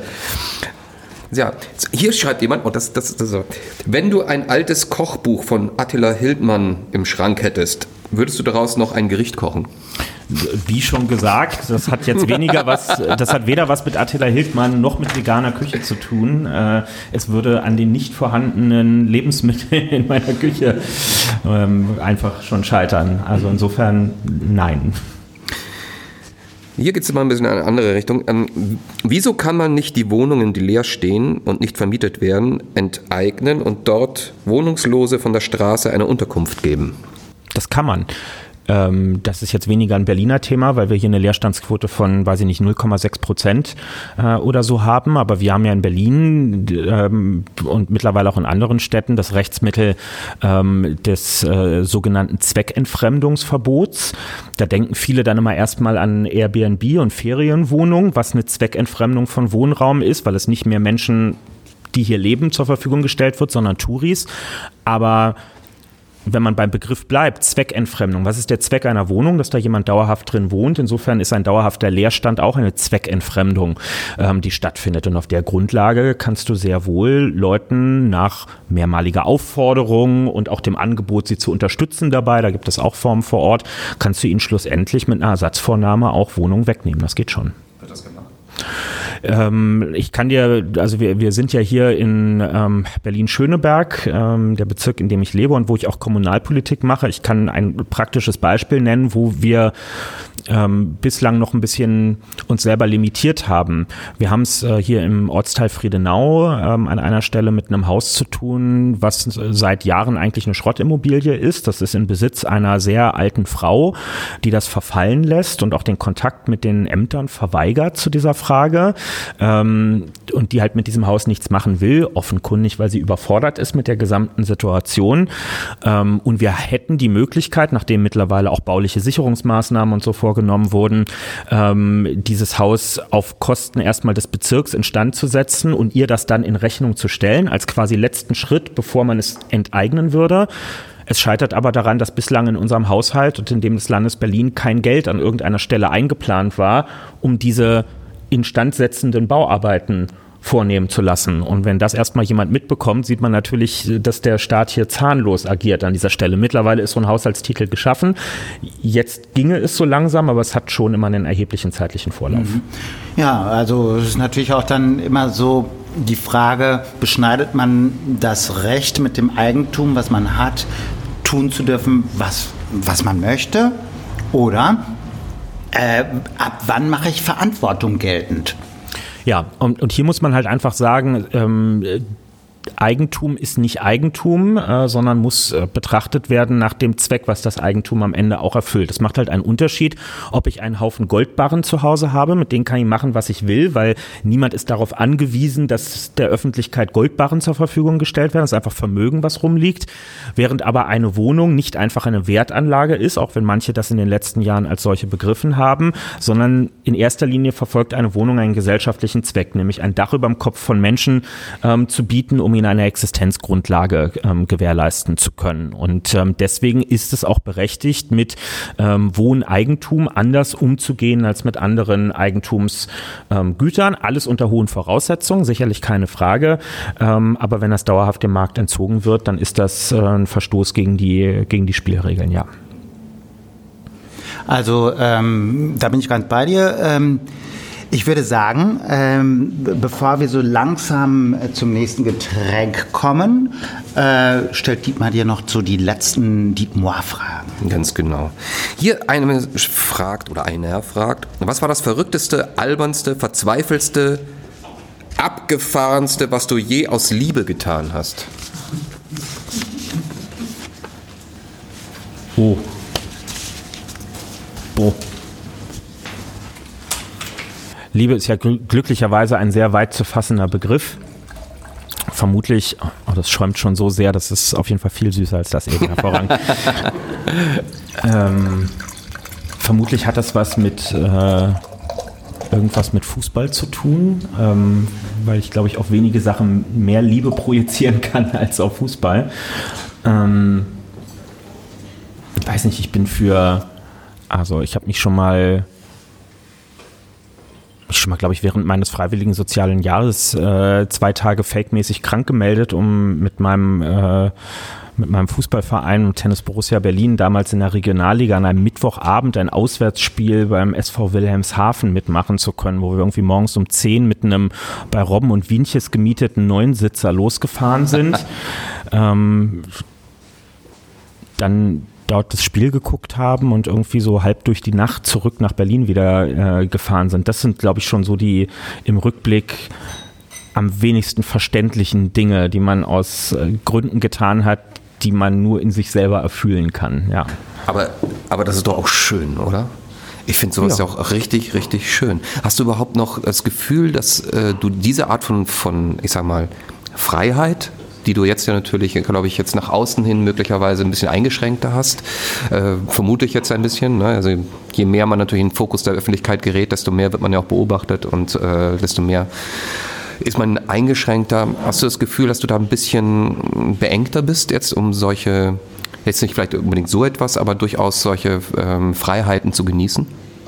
Naja, das Schöne an dem, was ich mache, ist ja, ähm, Grenzen setze ich mir ja fast nur selbst. Also ich bin ja nicht in einem, bei der Politik, die ich mache, bin ich ja nicht in einem Angestelltenverhältnis, wo irgendjemand sagt, wie mein Arbeitstag oder so auszusehen hat, sondern ähm, die Einschränkungen, die ich habe, habe ich dadurch, dass ich mir das selber abverlange. Und dadurch bin ich aber auch gleichzeitig in der Freiheit, mir Räume zu schaffen, wenn ich glaube, dass ich sie brauche. Häufig ist das halt bei, bei uns im politischen Betrieb einfach so, dass das auf Kosten von Erholung und insbesondere Schlaf geht. Damit muss man dann klarkommen. Das findet man irgendwann für sich raus, ob das geht. Also weiß ich nicht, jetzt diese Woche, mein bester Freund hatte Geburtstag. Ähm, und ich hatte halt abends noch Termine und konnte erst sehr spät ähm, dahin gehen. Und dann will man natürlich trotzdem irgendwie noch Zeit verbringen. Und dann geht man halt auch äh, in einer Dienstag auf Mittwochnacht erst um drei irgendwann nach Hause, weil es mir das wert war und wichtig war, ähm, dort zu sein und mit ihm irgendwie diese, diese Zeit noch verbringen zu können. Und dann hat man halt ein Schlafdefizit am nächsten Morgen, aber das ist schon okay. Ich, äh, du hast mal gesagt, jetzt, jetzt komme ich mal so ein bisschen in die Richtung, ähm, das waren interessante Fragen, sind bestimmt noch mehr, wir können vielleicht hinterher noch mal ein paar durchgehen. Ähm, weil das durchaus den Rahmen vielleicht ein bisschen sprengen würde. Du hast mal gesagt, ähm, man sollte nichts sagen, woran man später einmal erinnert werden könnte. Ähm, das ist natürlich für, für die Politik und da kommt, da kommen jetzt vielleicht ein kleines, kleines Feld, jetzt machen wir auf, ähm, was natürlich für mein Empfinden ein bisschen schwieriger macht. Also man muss immer mehr aufpassen, was man sagt. Äh, die Medien fangen immer mehr an, alles aufzuzeichnen. Äh, ich denke mal, das ist das, was du auch meinst. Äh, wenn ich das heute so sage, wird mir das wahrscheinlich in zehn Jahren immer noch möglicherweise nachhängen du möchtest jetzt ja in den Bundestag und äh, noch hattest du oder hast du ja diese Freiheit, sage ich mal, ähm, als Juso-Vorsitzende äh, da äh, noch viel, viel freier vielleicht sogar zu agieren, wenn man dann in den Bundestag hineinschreitet. Gibt es da irgendwo eine Schwelle, die man überschreitet, wo man merkt, ich muss jetzt noch mehr aufpassen, was ich sage? Und wenn ja, weil du es ja so mal genannt, genannt hast, hast du das Gefühl, dass man da beschränkter wird, also in den Meinungen kundzutun? Ich muss erstmal das Zitat ein klein bisschen korrigieren. Ich habe nicht gesagt, man sollte nicht sagen, woran man erinnert werden könnte, sondern man sollte nicht sagen, woran man, wenn man daran erinnert wird, ähm, in dem Sinne reagiert, dass man sagt, das habe ich gesagt, scheiße. Das äh, war ja ganz schöner Schwachsinn. Ähm, und damit meine ich nicht inhaltlichen Schwachsinn. Eine Meinung kann man zu einem bestimmten Punkt irgendwann mal ändern und sagen, wissen Sie, da habe ich an folgenden Stellen in meinem Leben festgestellt, dass das eine Fehleinschätzung war und dass ich die heute anders sehe. Und das sollte so, auch möglich sein. Das muss auch möglich muss sein, auch möglich na klar. Sein, ja. Aber so Gewissheiten von sich zu geben und die in einer Bestimmtheit vorzutragen, wo man absolut nicht absehen kann, ob man das in 15, 20 Jahren noch genauso ähm, sehen wird. Also sprichwörtlich den Mund zu voll zu nehmen, ähm, das ist etwas, was man sich ähm, sparen sollte. Und insofern ich habe nicht den Eindruck, irgendetwas nicht sagen zu können. Diese Debatte geht mir sowieso tierisch auf den Keks. Ja, also in dem Moment, wo Leute sich beschweren, etwas nicht sagen zu können, treten sie ja immer schon den direkten Gegenbeweis an, denn ihre Beschwerde darüber, etwas nicht sagen zu können, ist das lebendige Beispiel, dass man es sagen kann und sogar in einem Empörungsgestus äh, vortragen kann. Ähm, aber natürlich und da sind wir wieder bei dem Punkt Sprache von vorhin und wie wichtig Sprache ist, gebe ich mir schon Mühe, gerade kontroverse Dinge so präzise auszudrücken, dass sie nicht auf so einer formalistischen Stilebene am Ende abgegeben werden, äh, das, angegriffen werden können. Also ich will, dass wir, wenn dann über die Sache streiten, ähm, dass es darum geht, hat der Kühnert in der Sache recht und welche Argumente sprechen dafür oder dagegen, aber dass ich Leute nicht zum Konter einlade, dadurch, dass ich ungenau gewesen bin in meiner Formulierung oder was aus der Lameng gesagt habe, was mir dann eine Debatte einbringt, die sich vom Kern des Themas entfernt. Und das, das ist das, was ich auch in der Ankündigung also auch, auch, auch meinte, dass du also rhetorisch sehr, sehr gut bist, dass du auch äh, sozusagen eine Sprache sprichst, die man auch noch versteht. Weil das ist ja im Grunde genommen heutzutage, glaube ich, oftmals so ein bisschen die Schwierigkeit, wenn ich jetzt, sage ich mal, als Anführungsstrichen Normalbürger. Ähm, ich gucke mir sehr gerne äh, Sendungen vom Bundestag an und ich habe einfach manchmal das Gefühl, so man, man, die Politiker, je länger sie sozusagen in einem Job sind, sprechen irgendwann eine Sprache, die so, also eine, eine eigene Welt bilden. Und äh, das finde ich halt äh, sehr schön äh, an dir, wenn, wenn ich dir mehr zuhöre, wenn du sprichst, äh, ich, ich kann dem folgen. Und äh, das, das äh, fände ich natürlich auch super, wenn du das auch beibehältst, weil das ich ist, auch. das ist eine, ja, weil, weil ich finde, da ist nie wieder diese fehlende Bürgernähe, denen so oft zum Politiker nachgesagt werden, äh, entsteht wahrscheinlich dadurch, dass irgendwann man nicht mehr weiß, was derjenige überhaupt sagt und spricht. Ja, Politik verkommt manchmal zu so einem Buzzword-Wettbewerb. Also, dass man versucht, Anerkennung innerhalb der eigenen Peer Group zu erreichen, indem man durch die möglichst häufige und eng aneinandergereihte Nennung von Fach Vokabeln versucht, eine, eine besondere Belesenheit auszudrücken. Guck mal, ich habe mich in die Materie eingearbeitet, ich kann hier bestimmte Paragraphen und äh, Verordnungen benennen und ich muss sie dann auch gar nicht mehr weiter ausführen, weil ich habe den Gegner eigentlich schon erschlagen, dadurch, dass ich hier so ein bisschen mit meinem Fachwissen gewedelt habe. Das kann ich natürlich in einer internen Runde machen, wo es wirklich in einem Ausschuss oder so darum geht, in einem, in einem ganz kleinen Kreis, der auch gar nicht für die Öffentlichkeit eigentlich bestimmt ist, zu einer Lösung zu kommen. Aber am Ende muss ich mir natürlich immer vor Augen fühlen, die, der Wert meiner politischen Arbeit, der alle vier oder fünf Jahre in freien Wahlen bewertet wird, bemisst sich daran, ob ich den 300.000 Leuten in meinem Wahlkreis oder den 20.000 Menschen, für die ich Oberbürgermeister oder so sein kann, ob ich denen das vermitteln kann in den drei Minuten Aufmerksamkeitsspanne, die sie mir vielleicht einmal im Monat widmen, um zu hören, was ich gerade so mache, ähm, ob ich denen dann vermitteln kann, was im Kern gerade das Ziel meiner Politik eigentlich ist. Und dann muss ich in der Lage sein, den Schalter umzulegen. Nicht was anderes in der Sache zu erzählen. Die Geschichte muss die gleiche sein.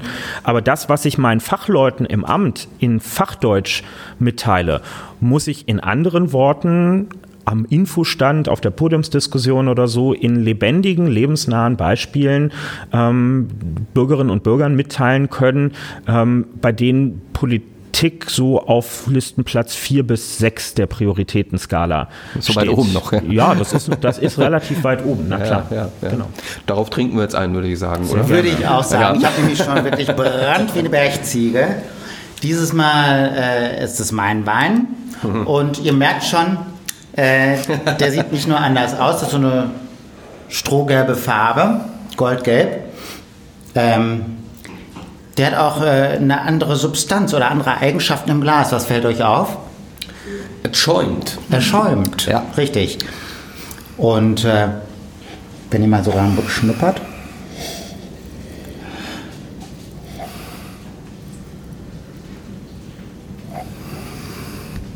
schon fast schon so ein leichter Sektgeruch. Mhm. Sektgeruch. Was ist Sektgeruch? Ich finde es ist sehr frisch. Mhm. Ihr das gleiche im Glas wie ich? Ich äh, bin gerade, äh, ich weiß ja nicht. Melone? Was sagt denn unsere Weinprinzessin? Riechst du einen, einen frischen Sektgeruch? Also ich schnupper nicht viel an Sekt, deswegen bin ich mir nicht sicher. Aber so ein bisschen eine Frische rieche ich schon. Aber vor allem... So ein bisschen wie ein aufgespritzter Met. Ja, so was ganz, so eine leichte Honignote, ja. Ja, mhm. genau. Finde ich auch. Genau. Wir haben heute echt eine kompetente Weinprinzessin. Ich muss echt schon sagen, die spricht mir aus der Seele. Ich bin ganz bei dir. Nochmal einen Applaus für Niki. Klasse Sache. Geht mir auch so Zitrusnoten, Honignoten. Niki, ziehst du das im Büro jetzt eigentlich auch immer an? Ja, okay, ich wollte es nur wissen. ähm, für unsere Zuhörer, unsere Weinprinzessin ist rein zufällig die Spresse, äh, die, die Spressebrecherin, die Pressesprecherin. Die Pressesprecherin von Kevin Kühnert. Ja, also man merkt, der Abend macht Spaß. Dann sage ich erstmal zum Wohle. Zum Wohle. Achso, Trinkspruch. Ach so, mein stimmt. Freund, Freund dass du sagst. Ähm, Delirium, Delarium, wir machen den Kevin voll wie ein Aquarium. Prost.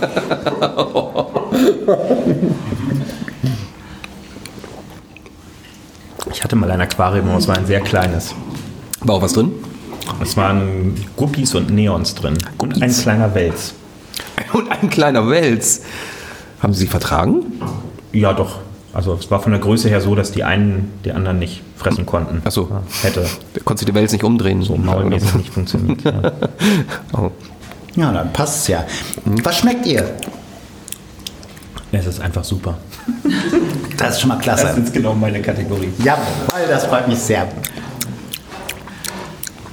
Also Dietmar? Äh, wie ich schon sagte, es schmeckt so ein bisschen wie so ein aufgespritzter Met. Ja.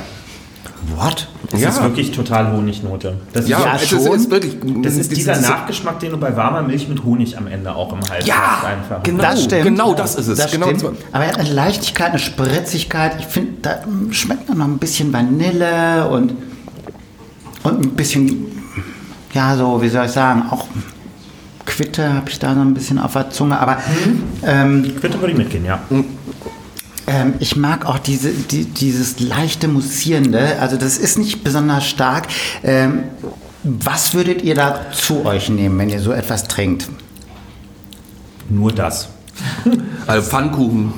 Pfannkuchen? Wir wollen richtig ordentlichen, ordentlichen, dicken, fetten Pfannkuchen mit äh, Schlagsahne und äh, Haselnusscreme da äh, noch dazu trinken. Also wenn dann schon ordentlich. Aber warum denn süß mit süß? Das harmoniert tatsächlich wirklich gut, finde ich. Ja, man muss ein bisschen aufpassen. Wenn, wenn, wenn das Essen süßer ist als der Wein, dann, dann kippt die Sache ganz schnell. Kevin, was fällt dir ein?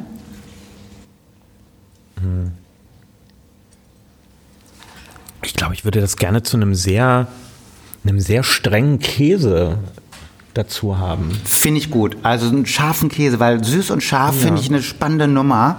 So eine, äh, ich sage mal ein bisschen was. Auch. Äh, äh, über den Winzer, über den Wein. Äh, wir trinken hier einen äh, Moscato d'Asti äh, von Villa Yolanda, also einen Mus Muscatella. Muscatella sozusagen aus, aus der Stadt Asti, das ist im südöstlichen Piemont. Und ähm, der Winzer ist eine, das ist eine Winzerfamilie, die sich schon seit Generationen mit dem Thema äh, Moscato auseinandersetzt und wirklich hervorragende Qualität seit Generationen liefert. Und ähm, ich finde, finde es einfach großartig, dass, dass es sowas gibt, weil das hat was Frisches. Ich denke da an sowas wie einen Hefezopf mit Mandeln, also wo so nussige Sachen dabei sind. Oder ich weiß nicht, ob ihr Trüffel kennt. Äh, Trüffel ist ein Dessert, wo du in verschiedenen Schichten, also in drei Schichten, ähm, äh, sagen wir mal, ein zwischen äh, Biskuittalern hast. Und jetzt stellt euch mal vor, Pistazien, Biskuittaler, äh, und äh, ein bisschen Steinobst-Ragout dazwischen und oben drüber so, so, so, eine schöne gesüßte Sahne, so leicht gesüßt und sowas. Und, oder Windbeutel mit Limettenbuttercreme oder sowas, wo, wo dann wieder so ein bisschen Säure mit ins Spiel kommt und dann sowas dazu. Und es ist ein schöner Sommertag bei Oma im Garten, da gehe ich ab. Das ist also mein Vorschlag. Also ich habe jetzt gerade mal so ein Stück Käse genommen und übrigens, ich muss mal wieder hervorragend sagen zu Steffi, die immer diese Teller hier macht. Es Welchen ist du grandios. Es ist wirklich grandios. Und mit diesem Käse eben, ähm, das, das, das ist tatsächlich wirklich ähm, gut. Wirklich gut. Ja, und jetzt Sehr überraschend. Äh, wir machen jetzt mal folgendes. Ich mache euch da mal ein bisschen Chili-Pulver drauf. Und dann probieren wir das nochmal. Ist das Chili oder kann ich auch Paprika haben? Das ist. Pap du willst Paprika? Ja, ich bin ein ganz großer Paprika-Fan. Nö, doch, aber Paprika-Fan. Paprika edelsüß, ne? Sollen wir mischen? Ein bisschen Chili? Gerne auch das. Weil ich finde eben interessant, süße Weine und Scharfes. Also auch, auch zum Beispiel, kennt ihr Stilton? Das ist so ein Blauschimmelkäse aus England. Oder Roquefort oder sowas. Äh, und dann so einen süßen Wein dazu. Finde ich granatenstark. Und jetzt probieren wir mal den, den geschärften Käse. Ach, äh, für unsere Weinprinzessin, ja. Stelle ich das mal hier so am Tisch. Niki, du darfst dir auch gerne, gerne was nehmen. Machen wir mal das Experiment.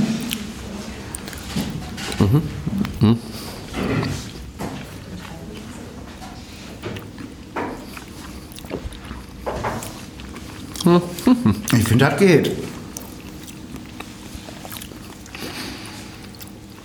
Also widerspricht sie nicht. Also ich finde sowas klasse. Ich hoffe, ihr auch. Also ich weiß nicht, wie es bei euch ist. Was hat denn da Publikum? Die nicken alle. Und Wunderbar. schmatzen und äh, trinken, das finde ich schön. Gut, das war also der zweite Wein. Ähm, Wo war der jetzt nochmal her? Der war aus Italien, aus dem ja, danke. südöstlichen Aus dem Piemont. Wie gesagt, Villa Yolanda. Und äh, äh, die sind ja da bekannt für, äh, also die Stadt Asti ist ja da auch. Und wir kennen mal Asti, Spumante. so eine richtige äh, äh, Teenie-Randurlaube. Also das ist so furchtbar, das ist so furchtbar. Und wenn man dann sieht, was das für eine Eleganz hier haben kann, das ist das genauso meins. Ähm, gut, äh, was sagt unsere Weinprinzessin? Schmeckt er dir? Ja, schon. Aber ich glaube, ich würde dazu äh, Tiramisu essen mit so einer sehr bitteren ähm, Sch- dunkle Schokolade. Mit so einer- drauf. Ja, Ah, das ist auch finde ich- interessant. Also mit so äh, mit, äh, mit Espresso drin und doch, das kann ich mir auch, auch gut vorstellen. Sehr gut. Mit Amaretto oder mit Averna? Ich darf jetzt nichts falsch Richtig, ja, sagen. das, das habe ich schon gemerkt. Aber, aber in der Tendenz eher Amaretto. ja. Und das Ist kommt von, von einer Weinprinzessin, die vorwiegend trockene Weine zu sich nimmt. Sensationell. Also, ähm, jetzt schenken wir aber mal reinen Wein ein. Wer schreibt eigentlich deine Reden, Kevin? Oder schreibst du die selber? Beschreibe mal den Vorgang, wie sowas läuft, wenn du eine Rede halten musst. Das wird jetzt eine sehr kurze Beschreibung, weil es werden keine Reden geschrieben. Das heißt, du redest aus dem Bauch raus? Es gibt Stichpunktzettel manchmal. Also wenn es wichtig ist, gibt es Stichpunktzettel. Wenn es nicht so wichtig ist, gibt es auch das nicht. Ähm, aber es gibt, ich glaube, ich habe zweimal in den letzten drei Jahren oder vielleicht dreimal eine mehr oder weniger aufgeschriebene Rede gehalten. Das war's. Wird das auch so bleiben, wenn du in den Bundestag äh, kommst? Also, dass du Ich nur glaube, in der Geschäftsordnung des Deutschen Bundestages steht sogar, dass Reden freigehalten werden sollen und dass höchstens Stichpunkte als Orientierungspunkte erlaubt sind. Also das, was sich dort zum Teil eingebürgert hat, dieses quasi Ablesen von Reden, ist eigentlich überhaupt nicht vorgesehen. Aha. Ich wollte gerade sagen, da hält sich doch keiner dran. Das finde ich aber komisch, weil die, die fast stehen da keiner. mal mit so einem Riesenstapel äh, DIN A4 Blättern. Ja, Diese Blätter erfüllen ehrlicherweise bei vielen auch nochmal eine andere Funktion. Müsst ihr mal drauf achten, wenn die Reden dort gehalten werden. Ganz viele machen so alle zehn Sekunden, nehmen die Hände mal sehr akkurat, um diesen Blätterstapel, der schon akkurat übereinander ist, um nochmal akkurat hinzuschieben. Einfach damit man was hat, was mit den Händen passieren kann äh, zwischendurch. Ich kenne das aus dem Kommunalparlament. Bei uns ist zumindest noch so ein, da sind so zwei Richtmikrofone, die an so einen Beat baren Dingern irgendwie dran sind, dann kannst du an denen die ganze Zeit rumfummeln, äh, um was zu tun. Aber im Bundestag gibt's das halt nicht und dann musst du da an diesem Papier rumfuchteln, wenn du sonst keine Aufgabe für die Hände hast. Das heißt, wenn in, gerade in den Momenten, wo man auch vielleicht eine Unsicherheit auch äh, vielleicht Ja. hat. Ne? Also was, was ich mir manchmal die Frage stelle, äh, wenn ich auch so den Bundestag angucke, dann steht, man sieht ja halt das Bild von dem Politiker, der da vorne steht und er hält eine große Rede, dann wird aufgezogen, dann sitzen so ein paar People da. Äh, ich stelle mir das gerade auch äh, als Schauspieler ja so äh, schon auch äh, nicht leicht vor, wenn man auf eine Bühne tritt und dann sitzen da nur zwei, drei Zuschauer unten. Man muss sich im Grunde genommen dann erstmal äh, wieder sammeln und sagen, nein, aber spiele ich natürlich für die drei. Ähm, beziehungsweise äh, ich muss halt eine Wahnsinnsrede halten.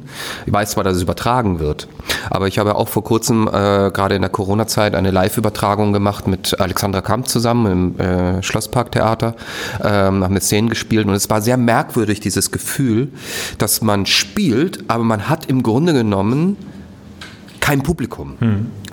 Und äh, Kannst du irgendwie nachvollziehen schon? Hast du schon so ähnliche Situationen auch schon gehabt, dass du irgendwie Reden gehalten hast, aber im Grunde waren ganz wenige Menschen da? Ja klar, das hast du auf jedem Parteitag, wenn du jetzt nicht gerade in der Situation bist, eine der entscheidenden Reden am Tag zu halten. Ähm, aber wenn, weiß ich nicht, der, der oder die Parteivorsitzende eine Rede gehalten hat und dann beginnt immer sowas, das nennt sich dann Aussprache. Also ein, zwei, drei, bei der SPD eher so drei Stunden lang gehen dann bei einer Redezeitbegrenzung von drei Minuten Delegierte nach vorne und sagen, was sie davon halten. Und eigentlich im selben Moment, in dem der etwa neuneinhalbminütige stehende Applaus für die natürlich wie immer grandiose Rede der oder des Parteivorsitzenden vorbei ist, machen sich zwei Drittel der Delegierten auf den Weg in den Bereich vor der Halle, wo es wahlweise Buletten mit Kartoffelsalat, belegte Brötchen äh, oder Goodies von, vom Stand der Energiewirtschaft oder so gibt, äh, mit denen man sich eindecken kann. Wer dann verbleibt in der, Ralle, äh, in der Halle, sind irgendwie ein paar nette Leute von den benachbarten Sitzplätzen, denen man die Aufgabe gegeben hat, ein Foto zu machen, während man vorne am Mikro steht, damit man es danach auf Facebook posten kann. Äh, und ein paar Leute, die Tageszeitung lesen, während man da oben steht. Meistens ist auch der oder die Vorsitzende selbst nicht mehr anwesend im Saal, während eine Aussprache über seine oder ihre Rede stattfindet. Ähm, also man führt eine reine Diskussion für die Leute, die vielleicht bei Phoenix gerade eingeschaltet haben oder die sich den Schnipsel später auf YouTube angucken oder oder oder.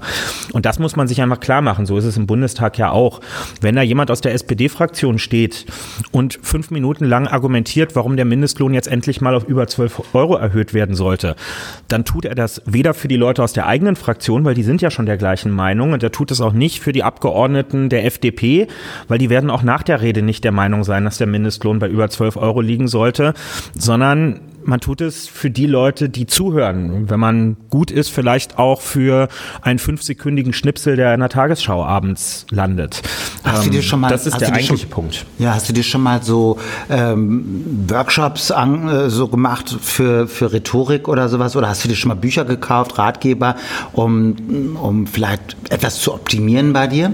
Nee, gar nicht. Ähm, ich finde, das, das beste Training ist, zugucken, zuhören und was man gut findet, nachmachen. Mhm. Aber ich systematisiere das nicht. Also weder nehme ich da irgendein Training, noch setze ich mich mit einem Blog zu Hause hin und schreibe mit, was mir gut gefällt, sondern also das ist doch eigentlich unsere menschliche Natur, mit offenen Augen durch die Welt zu gehen, genau, zu lernen. Ähm, so lernen wir Sprache, so lernen wir soziale Spielregeln im Umgang ähm, miteinander, so lernen wir, was uns Freude bereitet im Alltag und so ist es doch eigentlich beim Reden und Menschen überzeugen ähm, auch. Ich gucke anderen dabei zu und merke, was funktioniert, wo kitzeln die mich an einem Punkt, wo ich denke, jetzt, jetzt hat er mich, jetzt hat sie irgendwas gesetzt, ähm, was bei mir etwas auslöst und das versuche ich dann natürlich in ähnlicher Weise auch zu machen.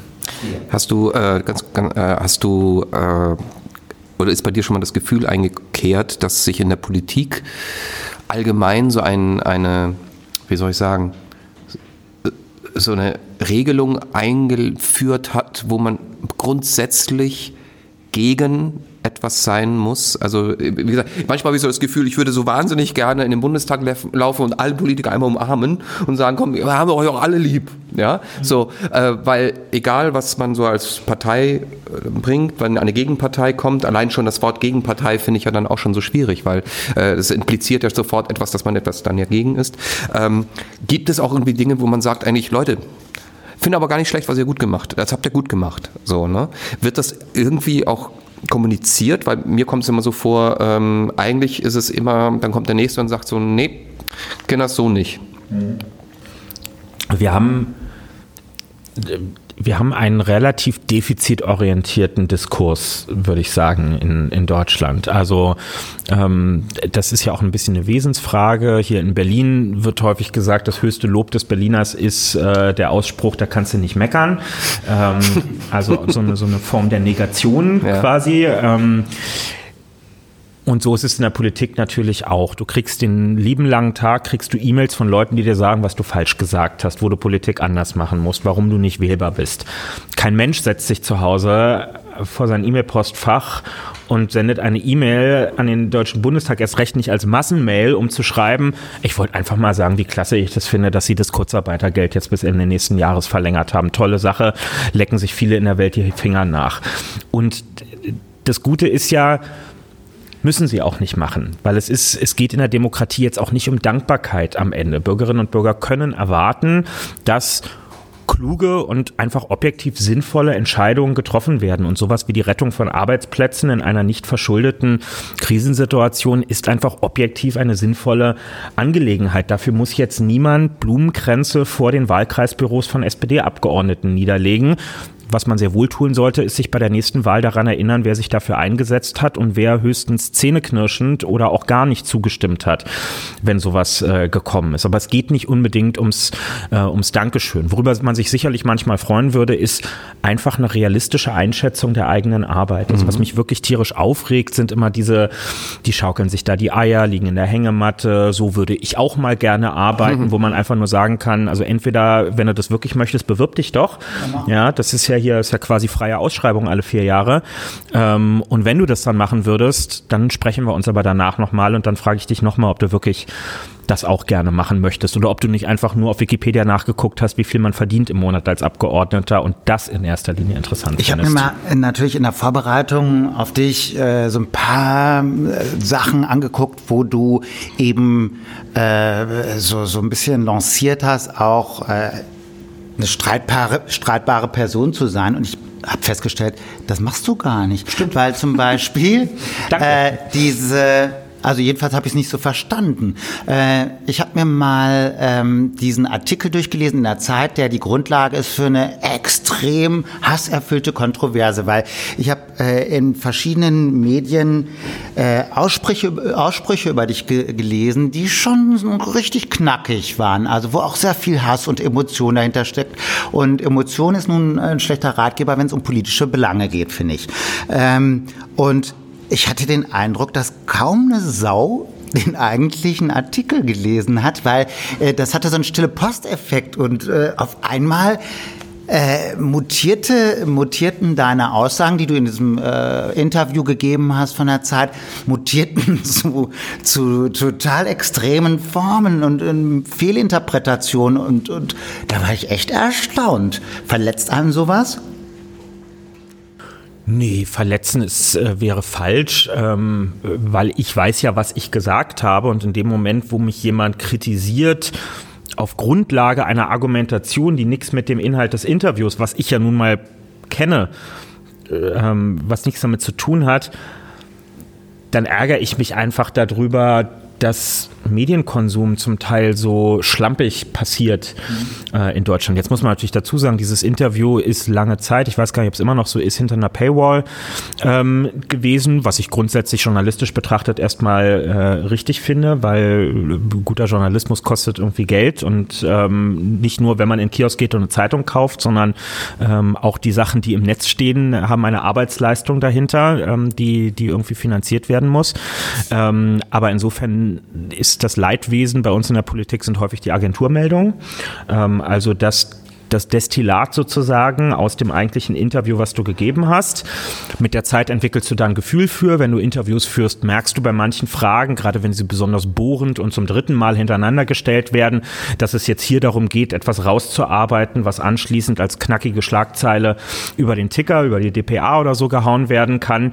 Und das ist dann das, was die eigentliche Welle lostritt. Die Welle ist nie das Interview selbst. Da weiß auch nach einem halben Jahr keiner mehr, in welchem, in welchem Medium es in der Regel gegeben wurde, sondern es sind sind diese kurzen zwei, drei Absätze langen Dinger, die dann in jedem Online- und Printmedium danach ähm, stehen ähm, und wo so jeder mit einem halben Ohr mitgehört hat. Also die, die verkürzte Version wird mit einem halben Ohr dann noch mitgehört und das ist das, was die öffentliche Meinung äh, am Ende prägt. Und dann bist du zum Teil tagelang einfach nur unterwegs, um die Scherben aufzuräumen, die da verstreut wurden. Und ähm, du hattest vorhin gefragt danach, ob man irgendwann anfängt, seine Worte anders abzuwägen oder abgestumpft zu werden, äh, softer zu sprechen.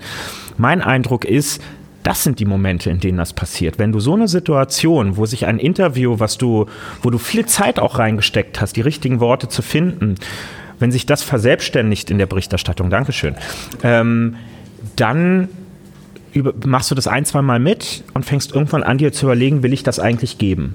Und manche fangen dann an, Interviews zu geben, in denen es nur noch darum geht, schadlos zu bleiben.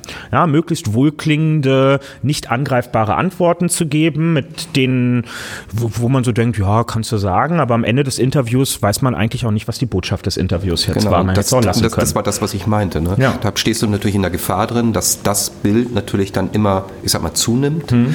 Und dann hast du eigentlich immer so diesen, ich sag mal, diesen diesen ähm, nicht greifbaren Menschen ne, was sich dann ja so, so herausbildet.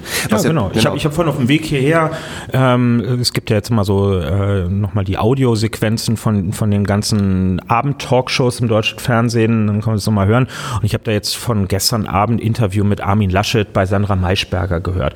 Und er penetriert da einfach über Minuten lang in Bezug auf Corona-Management immer diese Formulierung, wir machen das mit Maß und Mitte, wir machen das mit Maß und Mitte, wo du halt genau weißt, okay, das hat ihm jetzt irgendwann vor ein paar Wochen der Presse Pressesprecher aufgeschrieben, dass das jetzt irgendwie die Formel ist. Er soll jetzt immer Maß und Mitte sagen. Aber er führt nirgendwo aus, was das eigentlich bedeutet. Das ist nur noch so ein stumpfes Festhalten an irgendwelchen Formeln, die so neutral bis bedeutungslos sein sollen, dass sich niemand daran stört. Ja, das ist wie, wie, wie ein ähm, Horoskop.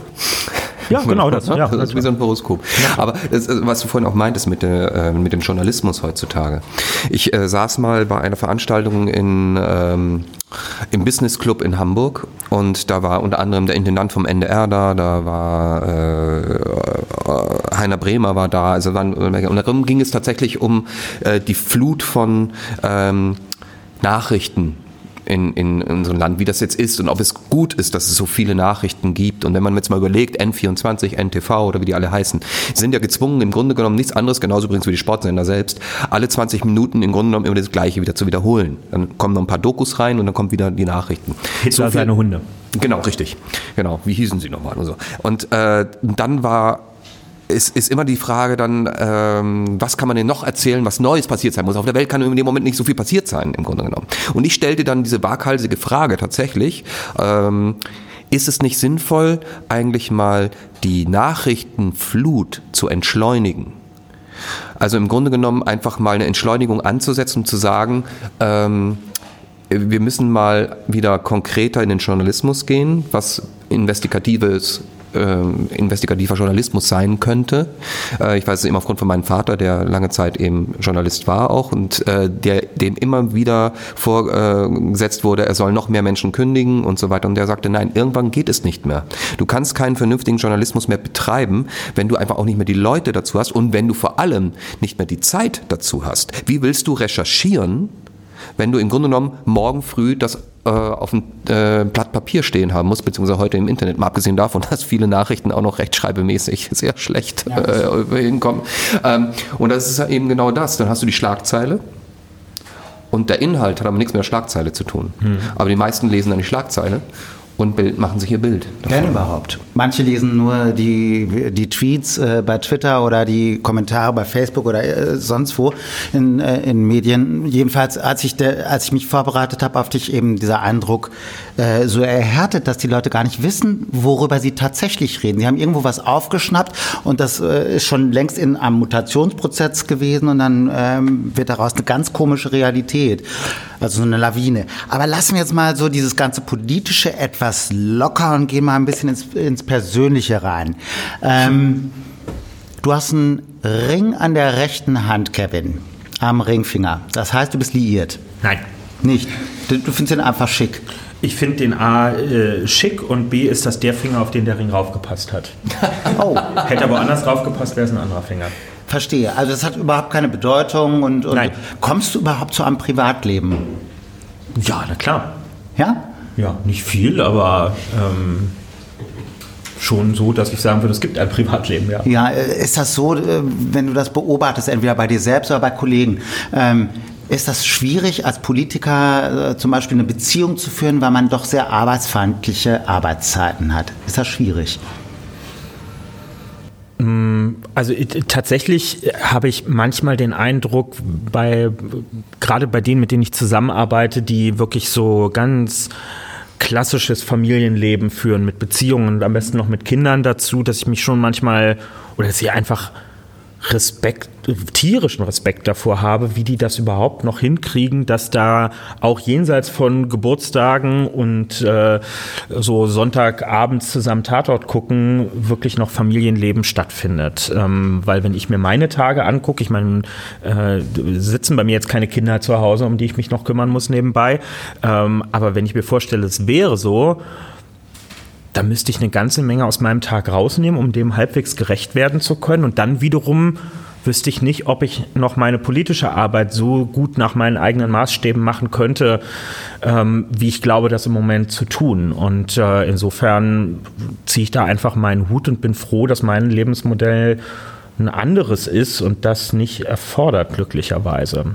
Aber es ist schon, es ist schon offensichtlich, warum gerade in Bezug auf Lebens- und Familienmodelle die Durchmischung im Deutschen Bundestag, aber auch anderen Parlamenten und hohen Entscheidungspositionen ähm, nicht normaltypisch für die Gesellschaft insgesamt ist. Du hast mal äh, für die PETA ähm, eine Kampagne gemacht. Äh, Nee, und hab ich nicht. Hast da äh, äh, deine Tattoos gezeigt. Ich weiß, es ist ein Wahnsinnssprung, aber ich, ich muss mal ein bisschen voran machen. Wir haben sehr viel Stoff zu bearbeiten. Äh, Du hast also mal äh, deine Tattoos gezeigt. Du hast auf dem Oberkörper Häschen tätowiert. Wie kam es dazu? Wie kam es dazu? Zu den Häschen, was die, bedeuten die die? Antwort heißt Photoshop. Achso, die sind nicht echt, die Nein, nee. Nein, weder gibt es die Tattoos, noch habe ich eine Kampagne von Peter mitgemacht, sondern Hä? das war, glaube ich, ein Aprilscherz im Jahr 2018 von Peter. Dann bin ich der Sache Aber auf. großartig. Ich Klasse. Klebt immer noch. Ich glaube, ich brauche noch einen Schluck. Dass du mir den Oberkörper zugetraut hast, das ist ein ganz großes Ding auf jeden Er hat dir vor Fall. allem das Häschen zugetraut, weißt du? Ich meine, so viel Oberkörper war da gar nicht zu sehen, weil äh, das war so, ein- so eine Tapete, das gibt's überhaupt nicht. Okay. Was mich ein bisschen Oh, gewundert das hat, ist so schön. was mich ein bisschen gewundert hat äh, an dem Bild, das war tatsächlich, mein Gott, was ist denn das für ein Schwachsinnsfotograf gewesen? Weil du guckst gerade wirklich wie so ein äh, armes Pelztier, das im Käfig falsch gehalten wird auf diesen Bildern. Also es lohnt sich wirklich, die, äh, sich die Bilder mal im Internet anzugucken. Die kursieren immer noch fleißig. Da habe ich wohl ein bisschen schlampig mit einem Tropfen Wein zu viel in der Gurgel äh, recherchiert, aber ist ja auch schön, wenn sowas mal passiert. naja, äh, wir haben vorhin schon mal darüber geredet, dass du ein, ähm, in einer WG lebst. Kevin, lass ihn mal noch kaputt. Wie ist das da? Äh, musst du dich an, an Putzpläne oder sowas da halten? Oder wie Nein, das- Gott sei Dank nicht, es gibt keinen Putzplan.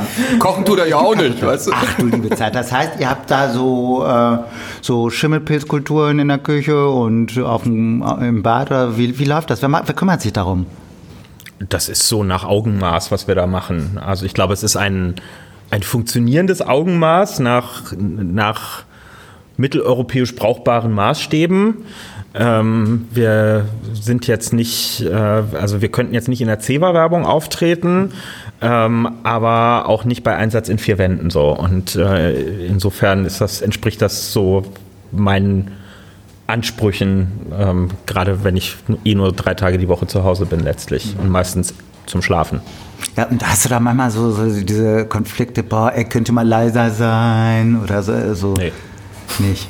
Wenn du nach Hause kommst, dann pennst du. Nö, Also wenn ich pennen gehe, dann penne ich. Und zwar nach Gesunden Schlaf. 23,5 Sekunden ungefähr. Ah, Geht so schnell bei dir? Ja. Kopf Sofort. umfallen und schlafen. Ja. Oh. Umgehen. Du bist gesegnet. Ich kann auch überall schlafen. Ich kann im Fahrstuhl im Stehen schlafen, ist kein Problem. Boah. Boah, das finde ich beneidenswert. Ähm, mal was anderes. Wir, äh, ich merke ja schon ein bisschen was du von dem Stoff. Ja, bisschen. Ein bisschen, ne? Bisschen Aber der, der Auftakt war auch ein bisschen hart. Ähm, Alkohol hat ja so unterschiedliche Wirkungen bei manchen Leuten. Also Manche Leute, die kriegen dann so einen Hass in der Fresse und die vermöbeln den nächsten, der da um die Ecke kommt und andere fangen an zu flennen und, oder manche werden anhänglich und kriegen so fummelige Finger. Was ist bei dir so der, die Wirkung von Alkohol, wenn du mal so ein bisschen eine beim Durst getrunken hast? Wirst du da eher anhänglich, fummelig oder aggressiv? Nee, also, also aggressiv werde ich eigentlich Grundsätzlich nicht. Das ist ein Wesenszug, der mir sehr fremd ist. Ähm, in, äh, und erst recht nicht mit Alkohol. Ich werde müde. Das ist eigentlich eher das, was eintritt. Also ich bin derjenige, der irgendwie früher bei WG-Partys dann noch gerne mal irgendwann gepennt hat, in so einem Sessel irgendwo in der Ecke oder so, weil es einfach ab einem gewissen Grad bei mir dazu führt, dass dann die Augen zugehen. Verstehe. Also so bei deinem Schlaf, der, den du offenbar schnell aktivieren könnt, dann ist das auch so, das ist das dass egal ist, ob die, ob die, äh, die Pasodobel-Gruppe äh, lang genau bei dir da so vorm Sofa her tanzt, ist egal, ne? Völlig egal, ja. Pff, Wahnsinn. Finde ich wirklich äh, beneidenswert. Und jetzt ist es auch schon wieder Zeit für den Zauberstab. Jetzt kommt der Überraschungsdritte rein. Und ich bewirte, der strotzt nur so von Süße. Aber ich bin jetzt nach diesem zweiten Wein bin ich mir unsicher, ob das jetzt wirklich nochmal gesteigert wird gleich. Da oha, oha, oha. Ja, also ich meine, der Vielleicht solltest du nochmal den ersten trinken, dann hast du einfach so ein mhm. Gefühl, weißt du? Der hat auch ordentlich äh, Restzucker. Ich weiß nicht, ob ich das äh, vorhin gesagt habe. Der hat äh, 110 Gramm Zucker auf den Liter. Das heißt, das ist fast das Doppelte von dem. Äh, ja, das äh, habe ich auch geschmeckt. Äh, was kostet deiner überhaupt? Ähm, über Geld reden wir später. Wenn der dritte Wein im Glas okay, ist. Okay, gut. Also ich brauche noch ein bisschen. Ähm, Kevin, äh, du wirkst jetzt nicht so ein, wie so ein, so ein unnahbarer, furztrockener Knochen und so ein Vollprofi äh, in Politik, äh, als Politiker, der sich aus allem rausleiht. Du, du sagst ja schon, so was bei dir so Phase, sehr, sehr authentisch. Ähm, ich wage jetzt mal den Schritt, sehr persönlich zu werden. Wann hast du das letzte Mal geweint?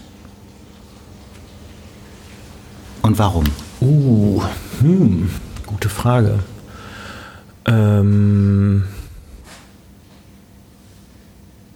da es jetzt zuletzt, ich kann es nicht auf den Tag genau sagen, aber da es jetzt zuletzt irgendwie keine also sagen wir mal so, was sind die klassischen Momente, in denen man oder in denen Menschen irgendwie weinen? Das sind Trauerfälle.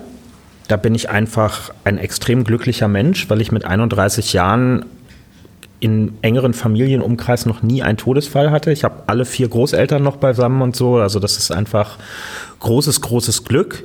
Ähm, und ansonsten habe ich in meinem Leben irgendwie schon nach äh, Abstiegen meiner Fußballvereine geweint. Ähm, das ist jetzt aber auch schon ein bisschen nicht mehr passiert. Ähm, und eigentlich der dritte Anlass, bei dem das bei mir überhaupt nur passieren kann, ist tatsächlich Musik manchmal in bestimmten Situationen, wenn es einfach gerade, mhm. wenn es gerade zum Moment passt. Und das war bestimmt in den letzten Monaten auch irgendwann der Fall. Also das kann ich. Aus Liebeskummer mal geweint oder so? Oder war er eher Zorn? Nö, das ist so. Weiß ich nicht. Also natürlich gibt es irgendwann mal Liebeskummer im Leben, aber. Kannst du bei Filmen weinen? Ganz selten. Ich gucke aber auch nicht viele Filme, muss ich sagen. Ja. So gar nichts, nicht. gar nichts. Also, nimmst du dir, womit nimmst du dir die Zeit, äh, um abzuspannen? Sport gucken. Sport gucken. Ja. Du bist ja, bist ja Stadionhopper. Genau. Das ist ja, habe ich auch zum ersten Mal den Begriff irgendwie so erst richtig wahrgenommen, Stadionhopper zu sein. Mhm. Ähm, wie kann ich mir das vorstellen, dass du äh, einfach von einem Stadion zum nächsten reist und dann ja, das ist die, das ist die hochprofessionalisierte Form dessen. Ähm, also es gibt wirklich Leute, die das zu ihrem quasi einzigen Lebensinhalt machen und jede freie Minute damit oder darauf verwenden, ähm, Stadien zu besuchen. Das heißt, die nehmen sich dann auch wirklich ein langes Wochenende, was quasi darin besteht, dass irgendwie ab freitags mittags sie unterwegs sind und dann minutiös Touren geplant werden. Also die es dann auch einfach schaffen, sieben Stadien in 48 Stunden oder so zu besuchen. Ähm, da gibt es auch internationale Vereinigungen, die führen dann so Hopper-Tagebücher. Ähm, da wird dann, da werden dann die Eintrittskarten dokumentiert, Fotos gemacht und so weiter. Ich mache das nicht auf diesem Professionalitätslevel, sondern ich mag es einfach. Also ich mag diese Kombination aus Reisen, was ich einfach gerne tue, neue Ecken kommen, Leute kennenlernen und einfach ein, ein offenes Auge für das Umfeld haben. Das ist auch so ein bisschen das habe ich das Politische dabei, zu verstehen, wie tickt die Region, wie sehen die Häuser hier aus, Unternehmensstruktur, also einfach so Sachen, die man so in der Politik so, sofort aufsaugt und daraus Schlüsse zieht, welche Leute gehen hier ins Stadion, wie sehen die aus, wie interagieren die miteinander und gleichzeitig halt Sport. Und das sind einfach die beiden Sachen, für die ich mich überragend stark interessiere und beim Hopping kommt das zusammen und ist super. Hast du schon mal so äh, in so einem Stadion alleine auf dem Rasen gestanden und hast mal, ich sag mal, diese dieses Gefühl mal auf dich wirken lassen, wie das ist? Ja, klar. Wie, wie ist es äh, beim bestimmten Verein? Ja, ich, hab, ich war bei meinem Berliner äh, Lieblingsclub bei Tennis Borussia, war ich vier Jahre im Aufsichtsrat, was den großen Vorteil hat, man hat irgendwie auch die Schlüssel zum Stadion und äh, kann da einfach andauernd auch rein und kann sich dann halt auch mal auf den Rasen stellen oder auch hinlegen, wenn man möchte. ähm, und das, äh, das, das ist dann schon ein erhabener Moment, wenn man auch ja. einfach Stadien als Orte der Versammlung und so mag. Also ich habe, ich glaube, dass ich diese, dass ich Stadien als, als Treffpunkte von, von ja durchaus auch Menschenmassen auch deshalb mag, weil Menschenmassen gerade in einem Land wie Deutschland und vom Hintergrund der deutschen Geschichte ja was sehr Verbranntes sind, etwas, was immer missbraucht oder was häufig auch missbraucht worden ist für, für ähm, schlimme politische Zwecke. Und Fußballstadien bieten einen Ort, sich daran zu erfreuen. Und ich glaube, die meisten Menschen freuen sich an Menschenmassen. Das sehen wir bei Konzerten und ähnlichem ohne dass es eine schwierige Komponente gleichzeitig weil, hat. Weil alle für, für ein, ein gleiches Ziel da sind. Ja, und weil es äh, weil es auf den Moment und dieses Spiel begrenzt ist. Natürlich es gibt es auch ein gegen etwas sein im Stadion. Wenn da Dortmund gegen Schalke spielt und das ist ein Heimspiel im Westfalenstadion, dann sind da 70.000 Leute gegen Schalke. Aber sie werden am nächsten Tag kein Pogrom gegen Anhänger von Schalke 04 anfangen, sondern man lebt das dann dort aus und dann ist auch gut.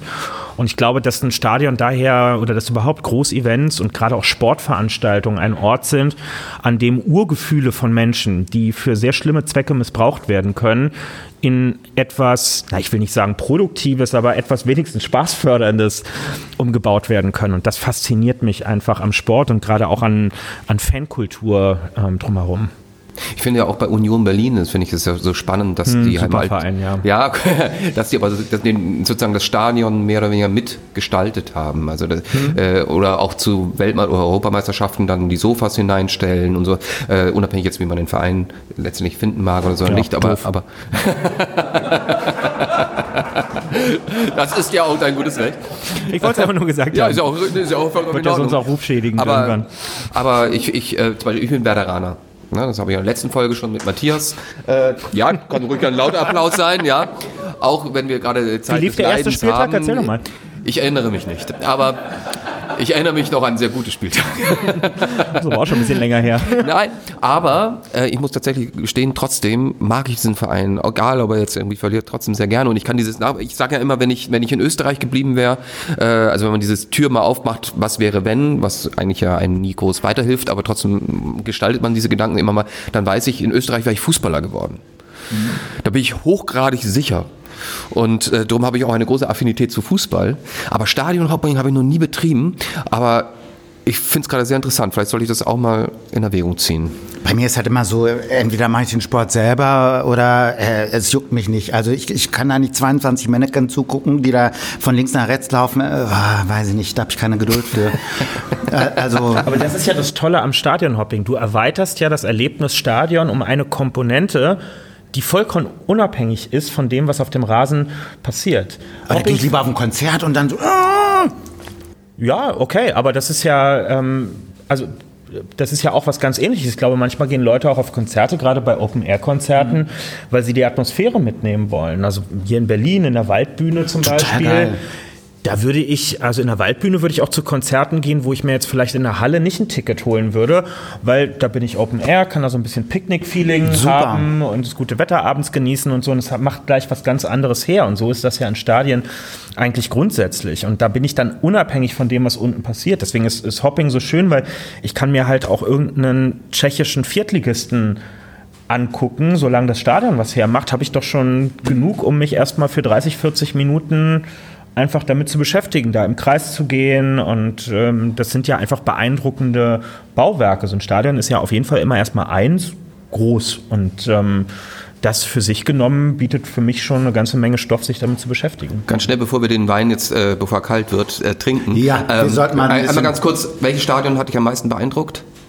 Einfach schnell aus der Hüfte geschossen? Ähm, die alte Grotenburg beim KfC Uerdingen in Krefeld, äh, die jetzt leider gerade abgerissen wird zum Gunsten eines Neubaus. Okay. Okay, dann gehen wir, wenden wir uns mal deinem Wein zu, du Kevin. Du hast deinen gar nicht ausgepackt, wenn ich das nochmal nee, äh, Ich habe meinen gar nicht ausgepackt und deinen auch noch nicht. Wir machen das mal so, ich stelle den mal hier hin aus Platzgründen. Ich packe meinen mal aus. Der hat auch eine wunderbare Pulle, also Flasche. Sekunde. Wahrscheinlich kriegt unser Ton gerade einen Vogel. Geht? Okay. Der ist schon. Boah, das ist ja auch wirklich Ich meine, Oh, da kann man eine schöne Nachttischlampe draus machen. Äh, Dietmar, du bist Was denn? neidisch. Nein, ich, ich wirklich. Ich, das ist so eine find, schöne Flasche. Ich finde die Flasche wirklich sexy, oder? Das, hab doch das ist so eine geriffelte Flasche, sehr elegant, so ein bisschen Art Deco-mäßig sieht die aus, finde ich. Ja, eben. Und, und, dann mit einer Glühbirne drauf, die sieht richtig schön äh, aus. Ja, und ich muss ganz ehrlich sagen, äh, wenn der Stoff da drin auch noch so gut schmeckt, dann äh, bin ich abgeholt. Ne? Also kann man mal machen. So. Und es ist bezahlbar. Jetzt wenden wir uns aber erstmal Kevins Wein zu. Bin mal gespannt. Der hat auch eine ziemliche strohgelbe Farbe, obwohl so zwischen Stroh und Apfelgrün, finde ich, wenn ich jetzt so mhm. das im Licht sehe. Und der ist sehr jung. Das sieht man schon so, wenn man den im Glas schwenkt. Der ist fast wie Wasser. Von der Dicke her. Aber die Nase. Ich habe das eigentlich schon. Ähm, es ist eine, eine, äh, eher eine feiner, ein feiner Geruch. Mhm. Aber Kevin, ähm, dieser Honiggeruch, der ist auch in diesem Wein äh, vorhanden, finde ich. Ja. ja. aber ein bisschen dezenter. Dezenter, ein bisschen genau. dezenter, also, Wenn man ihn noch nicht probiert hat, würde ich sagen, ordne ich ihn auf der mittleren Strecke zwischen euren beiden mhm. Weinen ja. Ja, auch dabei. Aber das hat, das ist ja immer Geruch und, und äh, Geschmack ist dann immer noch mal ein Unterschied. Äh, aber vom Geruch erstmal tatsächlich war der von Tom am, also mehr am süßesten schon. Ne? Ja, ja, ja. Ja, das mag wohl sein. Hast du einen Trinkspruch, Kevin? Ja, ich habe seit Jahren einen, den keiner lustig findet. Ähm, also wird man auch gleich merken, warum, aber ich sage ihn trotzdem immer. Geht einfach nur, ähm, wie heißt der Leuchtturmwärter von Helgoland? Prost heißt der. Und das reicht auch. Prost, ich geil. Prost. Zum Wohle aller Seiten. Prost. Mhm. Ich finde auch geschmacklich ist er ein bisschen zurückhaltender mhm. als meiner. Er ist feiner? Also ist ein bisschen mehr an deinem als an dem von Dietmar, würde ich sagen. Mhm. Durch die Honignote, ja. Mhm. Ja. Was sagt denn unsere Weinprinzessin Niki zu dem Wein?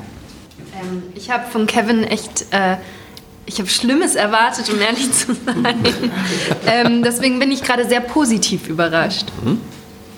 Stelle ist gesichert. Seine oder meine? Da sieht man es mal wieder, also äh, keine Angst vor süßen Weinen. Also das äh, ist total töricht. Ich finde alle drei sehr interessant. Ähm, und ich finde, äh, das ist so ein bisschen in Vergessenheit geraten, dass das früher ganz anders war. Selbst die Queen hat, als sie noch Wein getrunken hat, so wird es überliefert, ähm, ein Faible für deutsche Süßweine gehabt. Und das war eine Zeit lang mal viel gängiger als heute. Ich finde das schade, dass das so in den 80er Jahren, 90er Jahren des äh, letzten Jahrhunderts so ein bisschen in Vergessenheit geraten ist, was da eigentlich für, für Schätze gibt. Nicht nur in Deutschland, nicht nur in Österreich oder in Europa. Mittlerweile wird weltweit äh, Süßwein angebaut äh, in unterschiedlichen Qualitäten.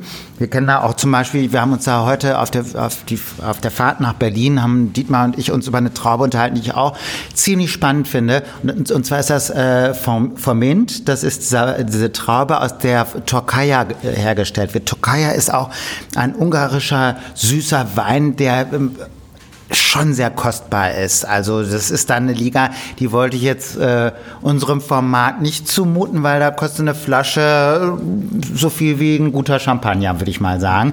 Aber das ist schon wirklich ein Erlebnis, sowas mal zu sich zu nehmen. Und äh, da gibt es auch die richtigen Dinge, die man dazu essen und äh, genießen kann. Also ich würde mal vorschlagen, man ist da ein bisschen experimentierfreudiger und äh, versucht mal da nach vorne zu preschen, mutig und, und nicht mal zu sagen, ja, ich bin nur so ein trockener Vertreter. Mhm. Thomas, würdest du sagen, was ist das für eine Re Rebsorte?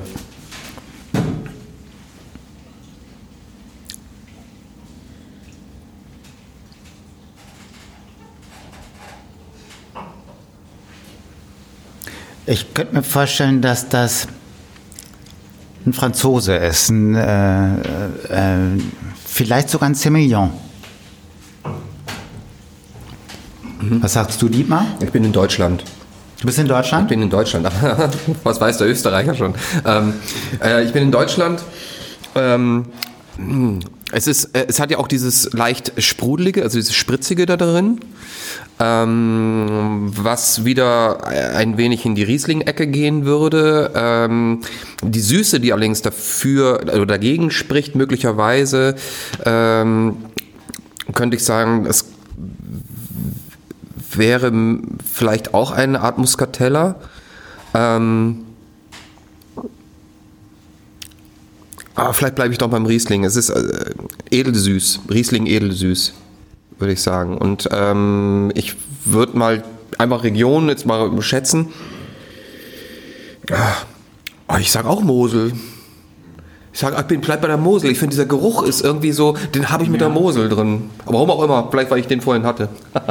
Aber ähm, ich würde sagen, es ist äh, edelsüß, Riesling edelsüß, mhm. äh, Kabinett äh, möglicherweise, aber ähm, Mosel. Er schmeckt mir sehr gut und ähm, vielleicht war das ein bisschen zu weit aus dem Fenster äh, mit dem Semillon, aber ja, ja, du hast vollkommen recht, Dietmar, das könnte durchaus sein. Äh, Kevin, lass mal die Hosen runter. Was ist das? Mhm. Ähm, Dietmar liegt äh, insoweit richtig, ist das ein deutscher Wein. Ähm, kommt auch zumindest, also Nähe Mosel stimmt. Ähm, es ist das vorhin schon indirekt angesprochene Weingut Metzler, bei dem wir früher immer mit der Familie auf den, ah.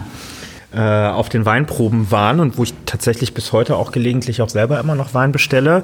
Ähm, die Rebsorte ist eine, die nach äh, menschlichen Maßstäben eigentlich nicht erratbar ist, weil sie ganz selten vorkommt. Das ist eine Huxelrebe. Huxel? Ja. Ähm, wenn ich richtig, ich vorhin noch wenn ich es von den letzten Weinproben richtig in Erinnerung habe, ich glaube 0,6 oder 7 Prozent des Anbaus in Deutschland sind überhaupt nur Huxelrebe. Also wir reden über, einen, über eine dreistellige Zahl von Hektaren, die insgesamt nur angebaut wird. Das ist eine Kreuzung, die glaube, aus den 1920er Jahren oder so kommt und, und auch stetig weniger wird ähm, auf dem deutschen Markt. Ähm, genau, und die vor allem für solche eher süßlichen Weine ähm, gerne verwendet wird. Und ähm, ich, die haben das halt auf dem Weingut und ich trinke das seit Jahren immer total ähm, gerne. Habe jetzt diesen Jahrgang hier auch das erste Mal äh, jetzt mit euch gerade zusammen getrunken, aber finde Welcher Jahrgang ist das jetzt? Ich, oh, jetzt bin ich mir unsicher, weil ich das mittlerweile auch schon vor ein paar Wochen gesagt habe, äh, welchen ich gerne hätte. Und es ist also, es könnte auch der 18er gewesen sein. Mhm. Ich, ich glaube, der ist sehr jung. Ähm, ja, also besonders alt ist er mit Sicherheit nicht, aber ich würde nee. auch irgendwie in die Richtung gehen, 18, 19. Ähm, also älter als 18 auf keinen Fall. Mhm. Kevin, weißt du, wie viel äh, Restzucker der hat? Weißt du das? Nein, ich weiß es ehrlich gesagt nicht. Ähm, könnte aber so in meine Richtung gehen, so äh, ich 90, weniger, würde ich, 90, weniger würde ich 90, auch sagen, ja. 90 äh, bis 100 oder so könnte ich mir schon vorstellen. Ähm, nun finde ich es ja echt, oh Gott, ist das gut eingepackt hier, meine Herren. Ist auch bestimmt ein tolles Geräusch für unsere Zuh Zuhörer. Reißerische Themen. Die Huxelrebe, genau, von 2019. Ah. Mhm. Oh, klasse Sache. Äh, ich finde es spannend, das ist das erste Mal, dass ich die trinke und die gefällt mir super. Mhm. Also es muss nicht immer so ein, so ein, das sind ja so ziemlich alte Trauben. Auch Moscato äh, wird seit dem Mittelalter, glaube ich, angebaut. Und ich mag so alte Trauben, da habe ich so, so einen Respekt davor, dass das immer noch gibt und dass da solche Kunstwerke ja. raus Kennst, kennst du Blauer Silvaner? Wie bitte? Blauer Silvaner. Ja. Ist auch eine der Rebsorten, die selten angebaut werden. Ich glaube auch nur auf 20 Hektar in Deutschland. Mhm. Und es ist auch sehr, sehr spannend. Also Huxelrebe ist, insofern kommt es mir gerade so, ich hatte nämlich äh, gerade vor kurzem noch ein bisschen drüber recherchiert gehabt und da kam Huxelrebe auch dann vor und äh, ich kannte das natürlich auch überhaupt mhm. nicht bin nicht jetzt drauf gekommen natürlich, weil ich auch noch nie getrunken habe. Aber es ist, ich mag den auch, ähm, weil er mir nicht nur, ganz zu süß Pfalz ist. und Rheinhessen. Ah, okay. nur ja. minimalste Bestände. Ja. Ja, sehr schön. Sehr schön. Also als Weingut Metzler auf jeden Fall eine Reise wert? Äh, definitiv, ja. Das ist, ähm, das ist auch ganz interessant, weil jetzt in der Zeit, die ich das da überblicke, hat es da eine etwas unfreiwillige Übergabe gegeben, weil nämlich der, der ähm, ältere Gutsbesitzer leider viel zu früh verstorben ist und ähm, der Sohn und die Tochter das dann mehr oder weniger zusammen übernommen haben und seitdem ganz viel Innovati äh, Innovation dort reingebracht wurde. Also da gibt es dann auch immer so, die haben so Namensweine, die sie jeden Tag, jedes Jahr bringen, wo dann ein bisschen auch experimentiert wird. Und das finde ich äh, total interessant. Die Sachen, die gut laufen und was so das Stammpublikum haben will, werden gebracht, aber daneben erlauben sie sich eben auch ein bisschen zu experimentieren. Ja, gut so, ja. Schön. Sehr schön. Sehr schön. Dankeschön für den Wein. Finde ich ja, auch. Ja, Danke für den tollen Wein. Ähm, wir kommen so langsam äh, zu unserer dritten Rubrik. Und zwar äh, ist das die sogenannte Tombola. Tombola. Tombola. Tombola. Oh, ja, ich freue mich drauf. Und zwar äh, diejenigen Zuhörer, die äh, die äh, ersten Folgen von uns schon gehört haben, die wissen ja, ähm, mein Name ist Tom und ich mache die Tombola. Das heißt, ich werde drei Fragen stellen und stellvertretend für mich, weil ich die Antworten ja schon kenne, äh, wird unsere Weinprinzessin Niki die Fragen für mich beantworten. Und äh, naja, Kevin hat die äh, Fragen ebenso zu beantworten. Und je nachdem, wer die Fragen falsch beantwortet, der muss leider etwas trinken, was Dietmar besorgt ja, hat. Ja, genau. Wir machen es nämlich diesmal ganz andersrum. Normalerweise besorgt nämlich Tom immer die Getränke und äh, stellt sie hin. Nur ich habe mir diesmal rausgehalten, nein, das will ich mal diesmal machen. Auch aus dem Grund, weil ich nicht trinken muss. Und ähm, deswegen starten wir in der ersten Folge, ich muss mal diese Tüte aufmachen, ich habe so eine schöne Bio-Abfalltüte dafür. Kann ich bestätigen. Ja. Für die erste Frage gibt es, und zwar, ähm, da ich an einem Weinladen arbeite, gibt es ja immer die Spucknäpfe. Dann wird dann immer gesammelt und dann oh, wird die nein, Auslese betrieben und nein, natürlich nicht. Okay, wir, aber interessant wäre es. So eine halbe Sekunde habe ich es äh, ich habe es ihm vorhin noch gesagt. Genau, ich habe es abgefüllt. Und zwar, wir haben hier den Kosakenkaffee. Das Ach. ist ein Komm, Brüderchen, trink Kosakenkaffee. Ganz richtig, ich habe es auch vorher desinfiziert, das heißt, der Alkoholgehalt steigt. Ähm, ein Kosakenkaffee, drum strengt euch an, damit ihr die Antwort wisst, beziehungsweise Niki, streng dich nicht so an, weil du musst Tom trinken. Da erinnere ich mich noch an die Werbung davon von Kosakenkaffee. Nein, nein, Tom muss trinken. Du musst nur die Frage beantworten. Ja? Ja. So, also Tom, stell deine Frage. Also die erste Frage. Äh, wenn der Österreicher einen Sturm und der Schweizer einen Sauser bestellt, dann hätte der Deutsche gerne A. einen jung geernteten Wein, B. einen federweißen, C. einen schnellen letzten Schluck für den Heimweg auf Kosten des Hauses. Äh, lassen wir der Dame den Vortritt. Was sagt Niki? A, B oder C? Ich würde sagen A. A. Einen jung geernteten Wein. Was sagt Kevin? Ich würde Federweißer sagen, das passt, finde ich, begrifflich zu dem, was da steht. Ah, ich muss einen Kosakenkaffee trinken. Äh, Federweißer ist richtig.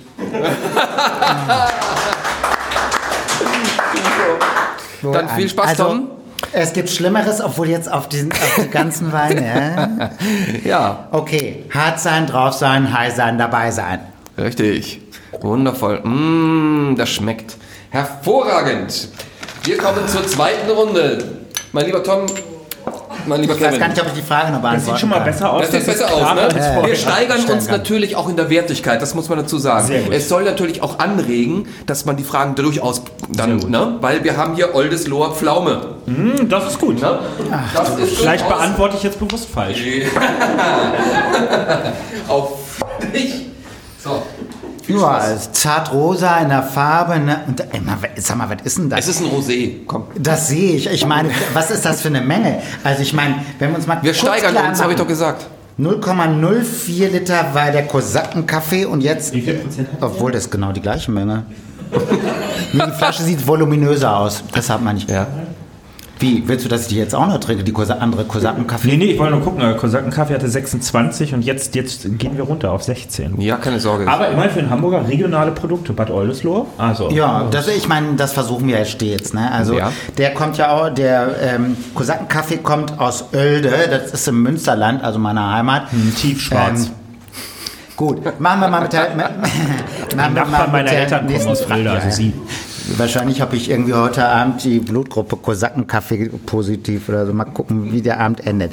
Äh, die, die zweite Frage. Das Mostgewicht, ähm, das ist ja das Mehrgewicht des Mostes im Vergleich zu Wasser in einem Wein. Dieses Mehrgewicht besteht fast ausschließlich aus Zucker. Und äh, somit misst man den Süßegrad eines Weines in Deutschland in der Maßeinheit Grad Öxle. Welcher der folgenden Weine hat die höchste Gradzahl in Öxle? A. Die Beerenauslese. B. Die Auslese. Oder C. Die Spätlese. Unsere Weinprinzessin darf zunächst mal antworten. Bitte, bitte, Ich bitte. würde bei A bleiben und Sehr hoffe gute Strategie. Beste. Du sagst A. Was sagt Kevin? Also es ist Beerenauslese oder Spätauslese auf jeden Fall, weil Beeren für sich genommen, glaube ich, sehr süß sind und Spätauslese ist ja das, was du mit den Rosinen vorhin quasi beschrieben hast. Dann gehe ich auf C. Du gehst auf C. Der Herr sei gepriesen. A ist richtig, denn die Beerenauslese ist eine Auslese, wo die Beeren wirklich ganz, ganz spät äh, gelesen werden. Die haben schon sehr viel. Das, es gibt noch eine Trockenauslese, das ist die, äh, wo man die auf Strohmatten legt und so weiter. Die Spätlese ist die schwächste Nummer, was die gerade höchste Zahl, weil es gibt noch gut. die Auslese. Weil Spätlese hat 76 bis 90 Grad Öchsle. Die Auslese hat 83 bis 100 Grad Öchsle und wie Niki schon sagte, die Beerenauslese, das ist die härteste Nummer in, in, im Zuckerbereich, 110 bis 128 Grad Öchsle. Also Kevin, Prösterchen, ran mit der Oldersloher Pflaume. Die wollte auch haben. Ja. Ja, absolut. Ich bin sehr einverstanden damit. Prost. Prost. Und Prost. Yes, Boah, Maria. wundervoll in einem Zug. Schmeckt wie so bei bei. Fußball-Auswärtsfahrten auch. So, es steht 1 zu 1. Ja, So. Sehr schön. Okay, wir kommen zur dritten Frage und da habe ich was mitgebracht und zwar, das muss ich sagen, das wird bestimmt mal interessant. Äh, da mache ich auch gerne ähm, ein bisschen ganz kurz in diesem Bezug eine kleine Werbung äh, für einen lieben Freund von mir. Und zwar gibt es in Hamburg einen äh, kleinen Laden, der heißt Herzgrün. Das ist ein wundervoller steirischer, da wo ich herkomme, aus der Steiermark, ein steirischer Laden mit wundervollen äh, steirischen Produkten. Er macht wirklich die Küche, wie ich sie aus meiner Heimat kenne, wie ich sie von meiner Mama kenne, wie ich sie von meinen Omas kenne. Also das Essen, so wie man Österreich wirklich schmeckt. Und äh, da habe ich etwas mitgebracht, weil ich wollte nicht so fies sein und nur die Miesen, sondern ich wollte was Interessantes mitbringen. Jetzt dieses Und äh, da ja äh, Kevin gerne so Kräutergeschichten auch mag und so, dachte ich mir, okay. Und er hat mir das hier mitgegeben. Und zwar Zirbenkaiser. Geil. Geil. Es ist, es ist wirklich ein ganz kleines Gut auf ungefähr 1006 Meter äh, Höhe und die machen wirklich ganz tolle Sachen. Und äh, in diesem Falle gibt es dann ein wundervolles Glas Zirbenkaiser Und aus was ist der? aus Zirben. Was sind Zirben? Zirben. Bäume. Das heißt, es gibt unheimlich, wenn du, du kennst vielleicht Zirbenholz, es gibt äh, Betten, die gemacht werden aus Zirbenholz. Sehr Äh, beliebt sind Zirbenkissen mittlerweile. So Ja. Kissen, die du dir ins Bett reinlegst, weil Zirbenholz unglaublich aromatisch ähm, wirkt und auch nachweislich beruhigend. Ich glaube, Zirben, der Geruch von Zirbenholz oder das Aroma senkt nachweislich den Herzschlag in der Nacht um bis zu 20 Schläge pro Minute. Oh oder Gott, da will ich so. gar nicht mehr Also aufstehen. Ich habe so einen niedrigen Kreislauf. Gibt's auch Koffeinholz oder so? Koksholz oder so? Ich, ich Nein, aber aus raus. Zirben wird auch äh, unheimlich viel äh, gemacht. Es gibt zum Beispiel Zirbenwasser, das ist so äh, wie eine Brause, äh, Zirbenlikör. Es wird sogar äh, Zinn, das ist ein Gin, gemacht. Es wird unheimlich viel aus Zirbe gemacht. Und äh, es, er hat zum Beispiel auch in seinem Laden einen Zirbenbrotkorb. Das wurde aus einer Zirbe praktisch aus einem Holz geschnitzt. Ja. Und äh, da bleibt das Brot auch wirklich. Also er hat ganz tolle Produkte in einem Spüttel äh, im Heusweg äh, ist dieser Laden, wollte ich nur mal sagen. Das ist schweineteuer, weil Zirben gibt es leider nicht so viele Richtig. und ah, äh, es ist auch also ein ganz großer Problem, illegaler Raubbau und so und man muss eigentlich beantragen, man darf dann nur eine im Jahr und so, also es ist ganz schwierig. Ja, wollen wir hoffen, dass der anständig äh, und, und vertretbar hergestellt wurde, dieser Zirben. Ist das ein Schnaps oder ein Likör? Die ein Schnaps. Wie viel Volt? Der hat... Ähm, keine Ahnung, das steht nicht dabei. Aus Vorsichtshalber, äh, aus, aus, Sicherheitsgründen ist das nicht hier äh, aufgeschrieben. Ist auf jeden Fall interessant und äh, bitteschön die nächste dritte Frage und ich bin Gut. Gespannt. Jetzt ähm, kommt eine Frage, die wir uns natürlich so ein bisschen überlegt haben, ähm, die so ein bisschen auch auf Kevin zugeschnitten ist. Äh, aber ich denke, die ist ein, einfach zu beantworten. Egon Barr sagte einmal über Willy Brandt und Leonid Brezhnev, äh, dem, dem, ich würde sagen, vorletzten, wenn ich äh, mich recht erinnere, vorletzten äh, Staatsmann der Sowjetunion, äh, dass die beiden Staatsmänner nicht nur Gegensätze hatten, sondern auch Gemeinsamkeiten. Beide liebten Wein, Weib und Gesang. Auf Mahnungen der Ärzte haben die beiden beschlossen, den Rat der Ärzte ernst zu nehmen und auf welche Beschäftigung verzichteten Sie nach eigenen Angaben, um weiterhin ein gesundes Leben im Dienste Ihrer jeweiligen Politik weiterzuführen? Äh, fangen wir mal an mit Niki. Also auf Wein, Weib oder Gesang? Ja. Auf was haben die verzichtet, die beiden? Unabhängig voneinander. Ich, ich hoffe auf, oder ich tippe auf Gesang. Und was sagst du, Kevin? Eigentlich würde ich das auch sagen. Meine Befürchtung ist, dass ich ja. dann richtig liege und wir dieses leckere Zeug jetzt nicht trinken so. können. Deswegen würde ich jetzt einfach sagen, Sie haben auf Wein verzichtet, was sehr unwahrscheinlich ist. Der Kevin ist ein weiser Mann. Ne? Also es ist richtig, Sie haben auf Gesang äh, verzichtet. Aber weißt du was? Kevin, Kevin, ich lasse mir nicht nachsagen, dass ich äh, äh, ein Kollegenschwein bin. Wir trinken den beide gemeinsam. Und ich würde sagen, zur Belohnung darf eigentlich unsere Weinprinzessin mal mittrinken. Ne? Ja, sehr gerne. Sehr, sehr gerne. Hau ihr einen rein. Eine leckere Zirbe. Ja, aber eine leckere Zirbe. Ja. Das ist auch mehr als ein Stamperl. Natürlich. Ich komme mal so auf der Distanz. Äh, Rösterken. Rösterken Kevin. Tschüss. Ich hätte sonst noch, ähm, aber ich trinke erstmal. Oh, der riecht aber, der riecht aber gar nicht so schlecht. Ne? Ja, das ist auch ein edles Produkt, tatsächlich.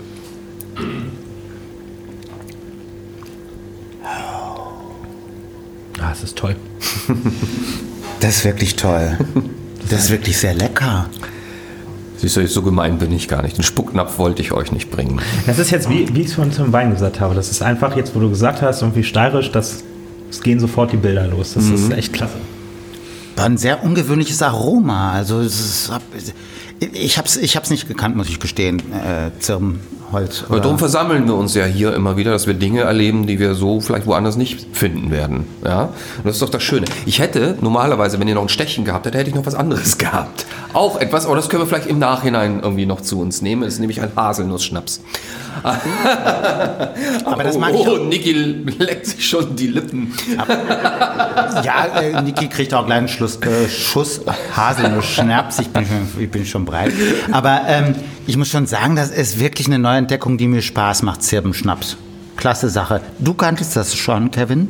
Ja, also es ist, äh, ich kann jetzt nicht mit, mit österreichischer Vita herhalten, aber mit äh, Dutzenden Alpenurlauben und zwar bevorzugt in Österreich und daher ist mir diese Trinkkultur gerade mit den ganzen Bränden auch, ne, also mein, mein Vater ist halt total auf äh, Williams Christbirne äh, eingestellt, mhm. was es ja auch zuhauf gibt und Obstler trinken und mhm. sowas. Naja, und irgendwann kommst du bei Zirbe an und, äh, und Marille und, und all diese Sachen und ähm, das, das macht schon, schon Spaß, wenn du da irgendwo auf 1000 irgendwas Metern sitzt auf so einer Almhütte und dir dann so einen selbstgemachten äh, Brand da reinknallen Vor allem kannst. geht's dir danach nicht schlecht. Nee, überhaupt Und das nicht. ist das Tolle dran. Ne? Also wenn das wirklich gut gemacht ist, auch bei Wein überhaupt, ne?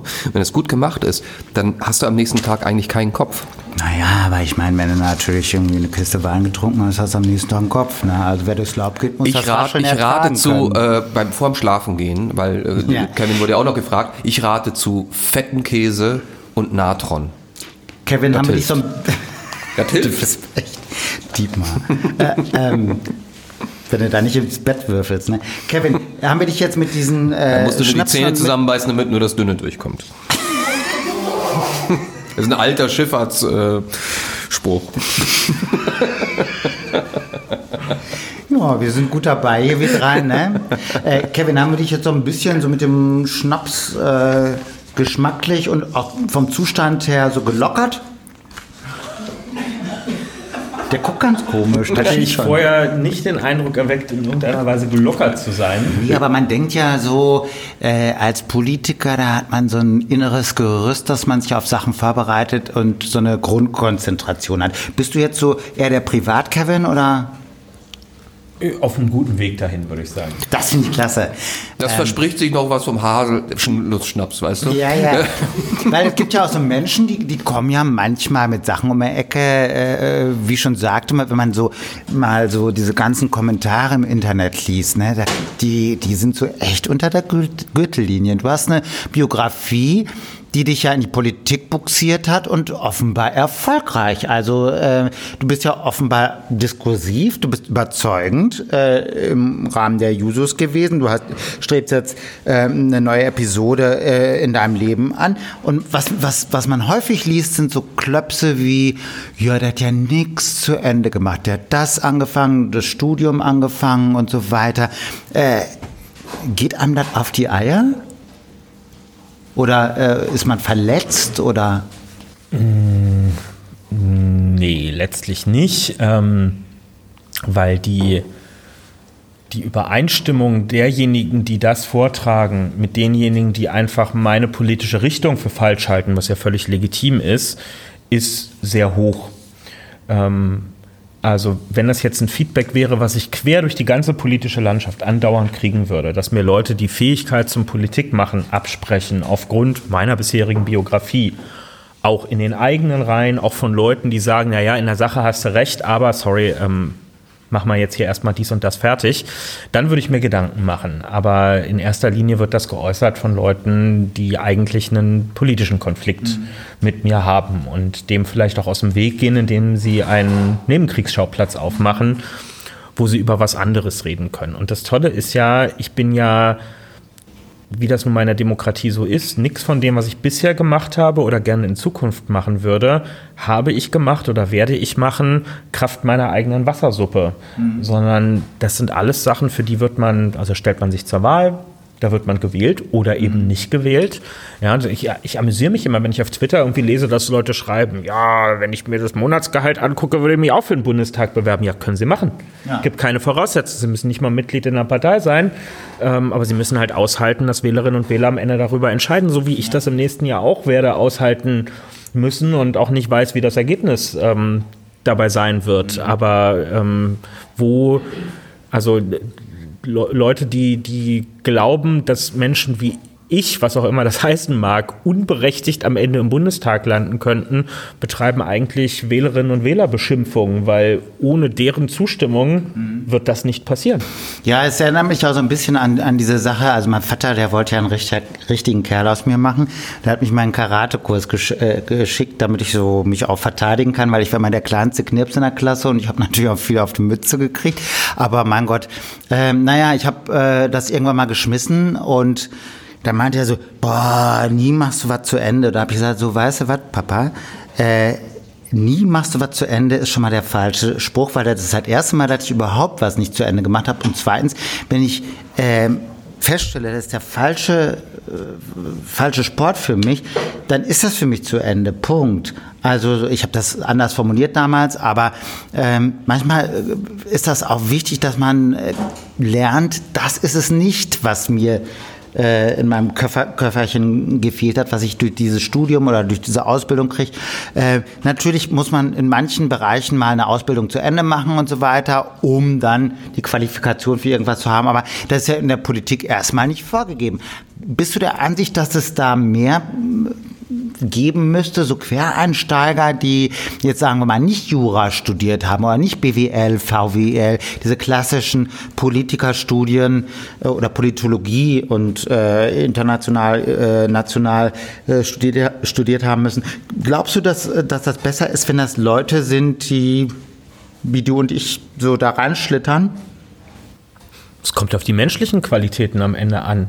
Also Natürlich kann ich beim Gesamtblick auf den Bundestag sagen, ja, Juristinnen und Juristen sind hardcore überrepräsentiert dort.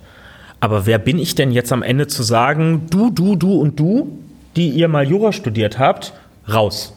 Und das ersetzen wir jetzt durch eine Gebäudereinigungskraft und einen Busfahrer und noch irgendwie drei andere Leute. Das ist billiger Populismus, äh, mhm. sowas äh, zu machen, weil auch die vielen Juristinnen und Juristen sind ja in freien Wahlen zu ihren Mandaten am Ende gekommen. Die sind ja nicht äh, bei der, bei der Lottoverlosung in den Bundestag reingekommen. Also das alleine kann ja der Punkt ähm, nicht sein. Was mir Sorgen macht, ist, wenn ich irgendwie in Schulklassen reingehe und gefragt werde, darf man ohne Studienabschluss überhaupt für den Bundestag kandidieren?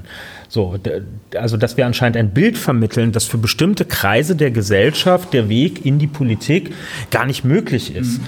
Wo also so ein Bild von so einer Art Aristokratie gezeichnet wird, ja? so, einer, so einer Herrschaftsform der besten oder bestausgebildetsten, die alleine durch ihre Ausbildung überhaupt nur in der Lage seien, diese komplexen Zusammenhänge zu verstehen und die großen wichtigen Entscheidungen ähm, zu treffen, wo dann schnell vergessen wird, dass äh, jemand wie Willy Brandt ähm, sein Leben lang auch aufgrund der Umstände keine Ausbildung ähm, zu Ende gemacht hat und niemand hat da je drüber gesprochen, weil es einfach lächerlich auch gewesen wäre vor dem Hintergrund dieser Lebensleistung. Also ähm, die, die Mischung im Bundestag ist in vielerlei Hinsicht nicht optimal.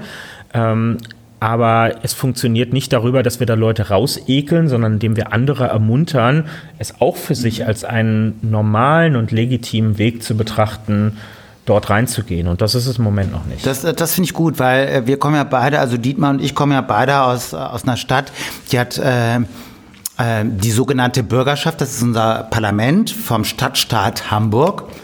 Und ähm, diese Parlamentarier sind Leute aus dem Volk zu, zum größten Teil. Also die haben keine politische Vorbildung oder was. Die müssen sich natürlich reinfuchsen in diese jeweiligen äh, Themen und so weiter. Aber das sind Leute wie du und ich und Hamburg ist eigentlich nicht eine Stadt, der schlecht geht dadurch. Also es gibt natürlich äh, Senatoren, die haben äh, sehr äh, ressortnah Dinge äh, gemacht im Laufe ihrer Bi Biografie, aber manchmal eben auch nicht. Und ich, ich finde, das läuft ganz gut und die sind diskursiv und hm, so die, Hamburger Mentalität, oh Gott, ich habe schon echt am, im Karton, ne? Äh, die Hamburger Mentalität ist ja grundsätzlich äh, eine Mentalität, die, die sehr anständig verläuft, was so das Benehmen und, und Manieren anbetrifft. Und das finde ich sehr sympathisch, dass, dass sie das hinkriegen. Also wenn einer von Ihnen da zu Hause Ambitionen hat, nur zu. Wir kommen jetzt fast schon, wir sind beinahe beim Ende. Jetzt, ähm, Im wahrsten Sinne des Wortes. Im wahrsten Sinne des Wortes. Trotzdem gibt es noch eine Sache und mal gucken, ob du es rausfindest. Tom, hm? hast du deinen Termin oder so? Ja. Wir lesen dir jetzt ein paar Zeilen vor. Okay. Ja. Es ist nicht die neue Hymne der SPD. Obwohl textlich könnte es durchaus vielleicht. Nee. Du machst mich zu einem Fremden. Das kann die Zeit äh, tun. Dietmar? Ja. Der englische Text fehlt. Das kann ich sagen. mal auf dem Handy gucken? nee, nee, das müsste da stehen. Das ist ein bisschen heller nur. sonst komme ich, komm ich zu dir rüber. Das ist kein Mach Problem. Ich. Jetzt kuscheln Oder du kommst zu mir rüber. Ah, lass uns kuscheln, sehr schön. So, also noch einmal. Du machst mich zu einem Fremden. You make me a stranger. Das kann die Zeit tun. That's what time can do. Baby, du meinst alles für mich. Baby, you mean everything to me. Liebling, es gibt keine Gefahr. Darling, there's no danger. Für alles, was wir durchgemacht haben. For all that we've been through. Dass jeder dich mehr lieben könnte als mich. That anyone could love you more than me. Ich habe Neuigkeiten für dich, Babe. I've got news for you, babe. All die Dinge, die du tust, Babe. All the things you do, babe, lassen mich darüber nachdenken, wie es früher war. make me think of how it used to be. Und es sieht so aus, als würde ich wieder fallen. And it looks like I'm falling all over again. Hals über Kopf in dich verliebt. Head over heels in love with you. Ja, so sieht es aus, als würde ich wieder fallen. Yes, it looks like I'm falling all over again. So, und jetzt kommst du. Was war das denn? Du kannst es dir nicht erklären. Nein. Okay, wir klären auf. Es hat etwas mit deinem Namen zu tun. Okay. Deine Namensgebung, wir wollten eigentlich nicht groß drauf eingehen, aber am Schluss wollten wir es dann doch noch tun. Du heißt Kevin. Und dieser Kevin ist entstanden aufgrund nicht irgendwie, weil der Name so insofern populär war wie Nancy oder Chantal, sondern weil deine Mutter ein Fan war von Kevin Keegan. Jawohl. Und der war nicht nur Fußballer, er war auch Sänger. Und er hat tatsächlich ein Lied gesungen. Das war mir nicht bekannt. Ja, Head over Heels in Love. Und das war der Text eines Genau. Liedes. Unbedingt mal angucken und unbedingt mal anhören. Gut, Paris Hilton hat auch mal einen Song gemacht. Also Ja, das- das ist aber schnell in Vergessenheit geraten. Man weiß auch warum. Hat deine Mutter mal gesagt, scheiße, dass du nicht aussiehst wie Kevin Keegan, wir haben so gehofft. Also der sieht ja nun ganz anders aus als du. Der hatte so eine lange Wuschelmähne und äh, hatte man einen sehr ernsten Gesichtsausdruck, eine Ich habe Zahnlücke. sehr üppig wachsende Haare tatsächlich. Also ja, Aber nicht solche Locken wie die sind ja nur so ne? blond. Ich habe total, Du- du hast- ich habe gewirbelte Haare. Du hast gewirbelte Haare. Ja, ah, du, ah, du, hast- du hast viele Wirbel. Ja, ganz wie viel, viele Weißt du, wie Wirbel. viele? Nee, also zu viele, um irgendwas Um zu wissen, wie dieser Figur machen. Ja, aber ich habe auch ganz viele. Ganz viele Ja, Wirbel. so, ja, du hast so einen Sturm tief über der Biskaya so auf dem Ich- ich sag's dir, ne? ja. Gut, äh, Kevin, ähm, was mich noch interessieren würde, so äh, nachdem wir jetzt so ein bisschen so deinem Namen auf den Spuren waren, ähm, wenn man in der Politik arbeitet, nimmt man das wahr, ob man irgendwann mal zum Machiavellisten wird oder äh, äh, würdest du sagen, das ist eine Typenfrage? Also es gibt ja so Typen, die so ein opportunistisches, äh, so, so, so da reinschlittern, mal ganz, ganz coole Ideen hatten und dann irgendwann mal so total über Leichen gehen.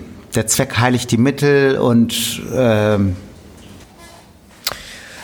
Ich, ich glaube, das ist etwas, was man selbst schwierig bewerten kann. Ähm, da würde ich immer auf die Einschätzung aus dem persönlichen Umfeld vertrauen und darauf, dass diese Leute offen genug sind und wissen, dass sie mir sowas spiegeln können, wenn sie den Eindruck bekommen, es wird alles zum Selbstzweck. Ähm, forderst du die da äh, proaktiv auf, so zum Beispiel Kollegen oder deine Pressesprecherin, Freunde, äh, Familienmitglieder, forderst du die auf, ey, sagt mir mal Bescheid, wenn ich echt over the top bin? ich Oder machen die das automatisch? will jetzt niemanden irgendein Statement abnötigen oder so, aber ähm, ich habe den Eindruck, dass wir in einer Atmosphäre zusammenarbeiten, in der jede und jeder das jederzeit sagen könnte und ganz genau weiß, dass niemandem dafür der Kopf abgerissen wird, sondern dass mich das, also im Zweifel sage ich, sehe ich anders und dann diskutieren wir drüber, aber auf jeden Fall ähm, wird dann nicht herrisch darauf reagiert. Das ist überhaupt gar keine Frage. Ähm, aber wahrscheinlich reden wir hier auch eher über längere Zeitabläufe nochmal, in denen man sowas bewerten muss. Und klar, es gibt ein Phänomen in der Politik. Ähm, ist jetzt gerade ein neues Buch rausgekommen von Horan Knaub und Peter Dausen, zwei Journalisten, die Dutzende ähm, anonymisierte Hintergrundinterviews geführt haben mit Leuten, die langjährig im Bundestag gearbeitet haben. Einsamer äh, kannst du gar nicht sein, heißt es, glaube ich. Ähm, und die haben jetzt ein Interview, ich glaube, bei T-Online gegeben vor ein, zwei Tagen. Und der Peter Dausend beschreibt das da ganz gut. Er, er sagt, natürlich geht es in der Politik um Macht, also Sicherung von Einfluss und auch Einflusssphären, um Dinge, die einen antreiben, durchzusetzen. Und dann gibt es einen Typus von Politikerinnen und Politikern, bei denen geht es um etwas, das nennt er Macht, Macht. Also Macht um der Macht willen. Ähm, um sie zu haben, um sie zu präsentieren, um, Um sie für sich zu halten und, und zu, um sich damit gut zu fühlen, ja, als, ein, als ein Lebenselixier als solches. Diesen Leuten geht es dann nicht mehr darum, irgendetwas zu verändern, sondern nur noch ihren Status zu halten. Und da geht es nicht mal um den ökonomischen Status, sondern um, um Geltung und Wahrnehmung in der Öffentlichkeit. Und ja, das gibt es auch, was ich jetzt relativ normal finde, bei zig hundert Leuten, die sich mit Politik hauptberuflich irgendwo beschäftigen, weil das ist eben auch nur ein Querschnitt ähm, durch die Gesellschaft durch. Und zwischen diesen Leuten, das ist auch Aufgabe von Parteien, muss man, da muss man differenzieren. Da muss man einem Ausleseprozess, ein bisschen wie beim Wein, ähm, bis zu einem gewissen Grad dann irgendwann treffen. Das ist hart, ja. Sehr interessant. Ähm, wir kommen so langsam aber sicher so auf die Zielgeraden unseres Podcasts. Und abschließend würde ich dich um Folgendes bitten, Kevin. Wir haben jetzt drei Weine getrunken. Einen von Dietmar, einen von mir, einen von dir. Wenn du diese Weine einem politischen Amt zuordnen würdest, was wären das für Ämter und warum? Alle drei? Alle drei. Ja, wir können die mal so ein bisschen zusammenstellen, die Flaschen, damit du dann. Ja, wir stellen die nochmal vor die Nase. Ja. Hier so. Okay, also. Mal die Reihenfolge richtig? Das stimmt.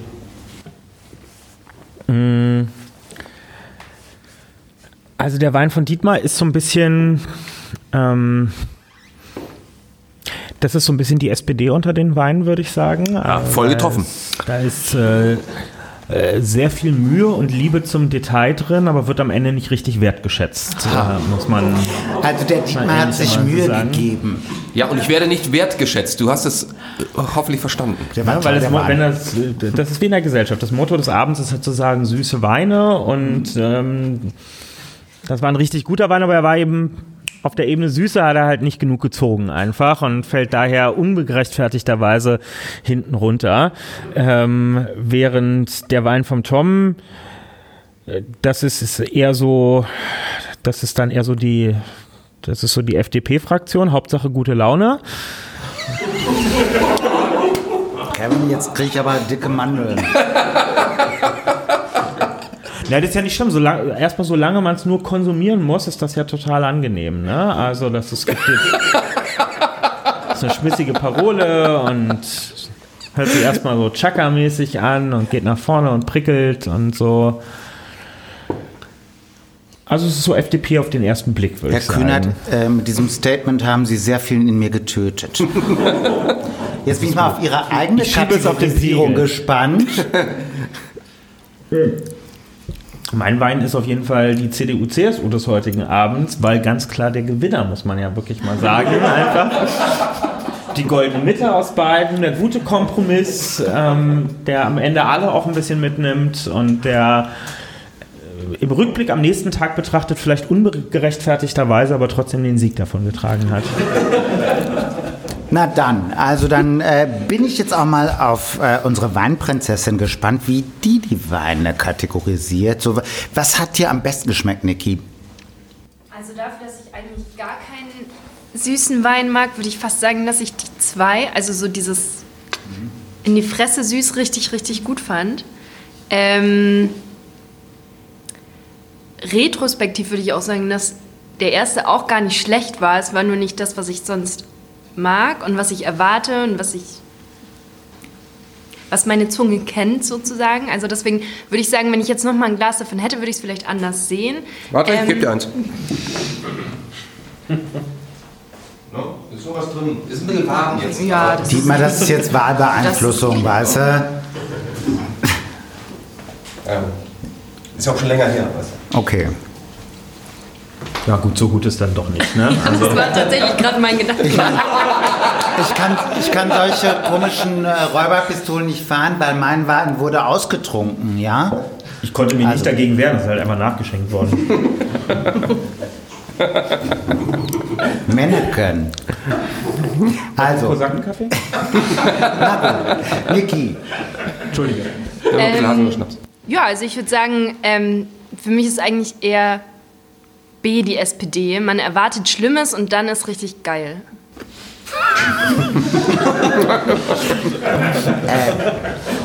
Doppeltes Weihnachtsgeld dieses Ja, Jahr, finde ich. danke, danke. also ist, ist, ist es jetzt Kevins Wein, ja? Habe ich das richtig verstanden? Nein, deiner. Meiner. Deiner. Hast du selber nicht erwartet, ne? Ja, merkt man. Ich habe SPD verstanden und ich dachte so, äh, FDP hat er gesagt.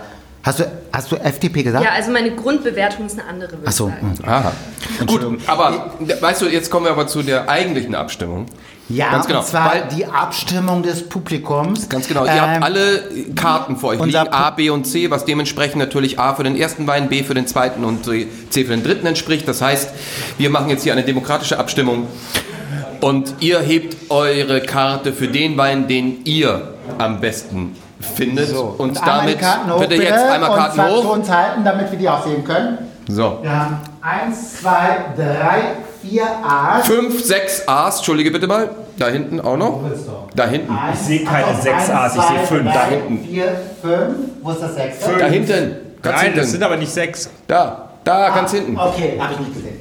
Äh, dann Scheiße. haben wir Mist, ist eins mehr. eins, eins, zwei B's und eins, zwei, drei, vier, fünf, sechs, sieben C's. Ach doch, sieben. Kevin Kühnert ist der Sieger mit seiner Weinauswahl. Also ein gemäßigter Süßer und ich freue mich sehr. Äh, das wird auch zwischen Dietmar und mir keine weiteren ernstzunehmenden Folgen haben. Ähm, ich Bedanke bedanke mich bei mein, meiner Mutter und dem Weingut Metzler an dieser Stelle. Liebe Grüße an die Mutter. Die Mutter ist klasse. Und somit bedanken wir uns bei unserem Publikum. Richtig. Wir bedanken uns auch bei ASK und dem Team, das uns wirklich super unterstützt. Und zwar jede Podcast-Sendung aufs Neue. Und zwar sowohl vom Ton als auch von der Unterstützung redaktionell und so weiter. Man kann bis zur letzten Sekunde noch sagen, was man gerne hätte. Man kriegt es serviert. Ich finde es super. Es ist ein wundervolles Team hier und wir fühlen uns immer wieder wahnsinnig wohl. Ja. Und wir bedanken uns vor allem bei unserer mittlerweile jetzt aufgestiegenen Weinkönigin, nämlich Niki. Vielen, vielen Dank. So schnell kann es nach oben gehen. Ja. Und du darfst dir als Dank äh, dafür, dass du das mitgemacht hast, äh, deine Flasche Wein aussuchen, die dir heute zugesagt hat und mit nach Hause nehmen. Ja. Und äh, wir bedanken uns natürlich Auch bei Kevin, Kühnert. Klar. euch. Nochmal einen Applaus für Kevin. Wir hoffen, es hat dir Freude bereitet bei uns. Bist entspannt. Freude bereitet. Okay.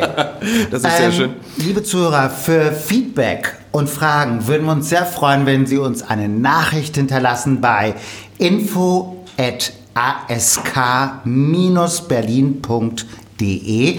Also wenn ihr Anregungen, Kritik oder positives Feedback habt, schreibt es uns. Wir freuen uns sehr. Trinken Sie verantwortungsvoll und natürlich hat das letzte Wort der Kevin. Oh, Famous Last Words. Du darfst die Sendung abschließen mit was du willst. Netten Gruß an die Mutti oder an den äh, liebsten Handballclub, Fußballclub. ja. Okay, dann, äh, dann, dann einfach an dieser Stelle ähm, viel Erfolg an Arminia Bielefeld nochmal in dieser Saison. Lieber Fabian Klos, wenn du das hörst, mach eine Bude am Samstag gegen Köln. Oder auch zwei. Wundervoll. Herzlichen Glück. Herzlichen Dank. Auch noch ganz kurz zu erwähnen sei, mittlerweile sind wir auch auf Instagram. Das heißt, ihr dürft euch da auch einloggen. Herzlichen Dank und äh, ein kleiner Tipp für zu Hause. Ich habe lange drüber nachgedacht. Es gilt nur für Menschen mit Badewanne und Duschvorhang, nicht mit Duschkabine. Es ist besser, den Vorhang innen zu haben als außen. Vielen Dank. Genau. Und machen Sie uns bitte die Tombola nicht nach.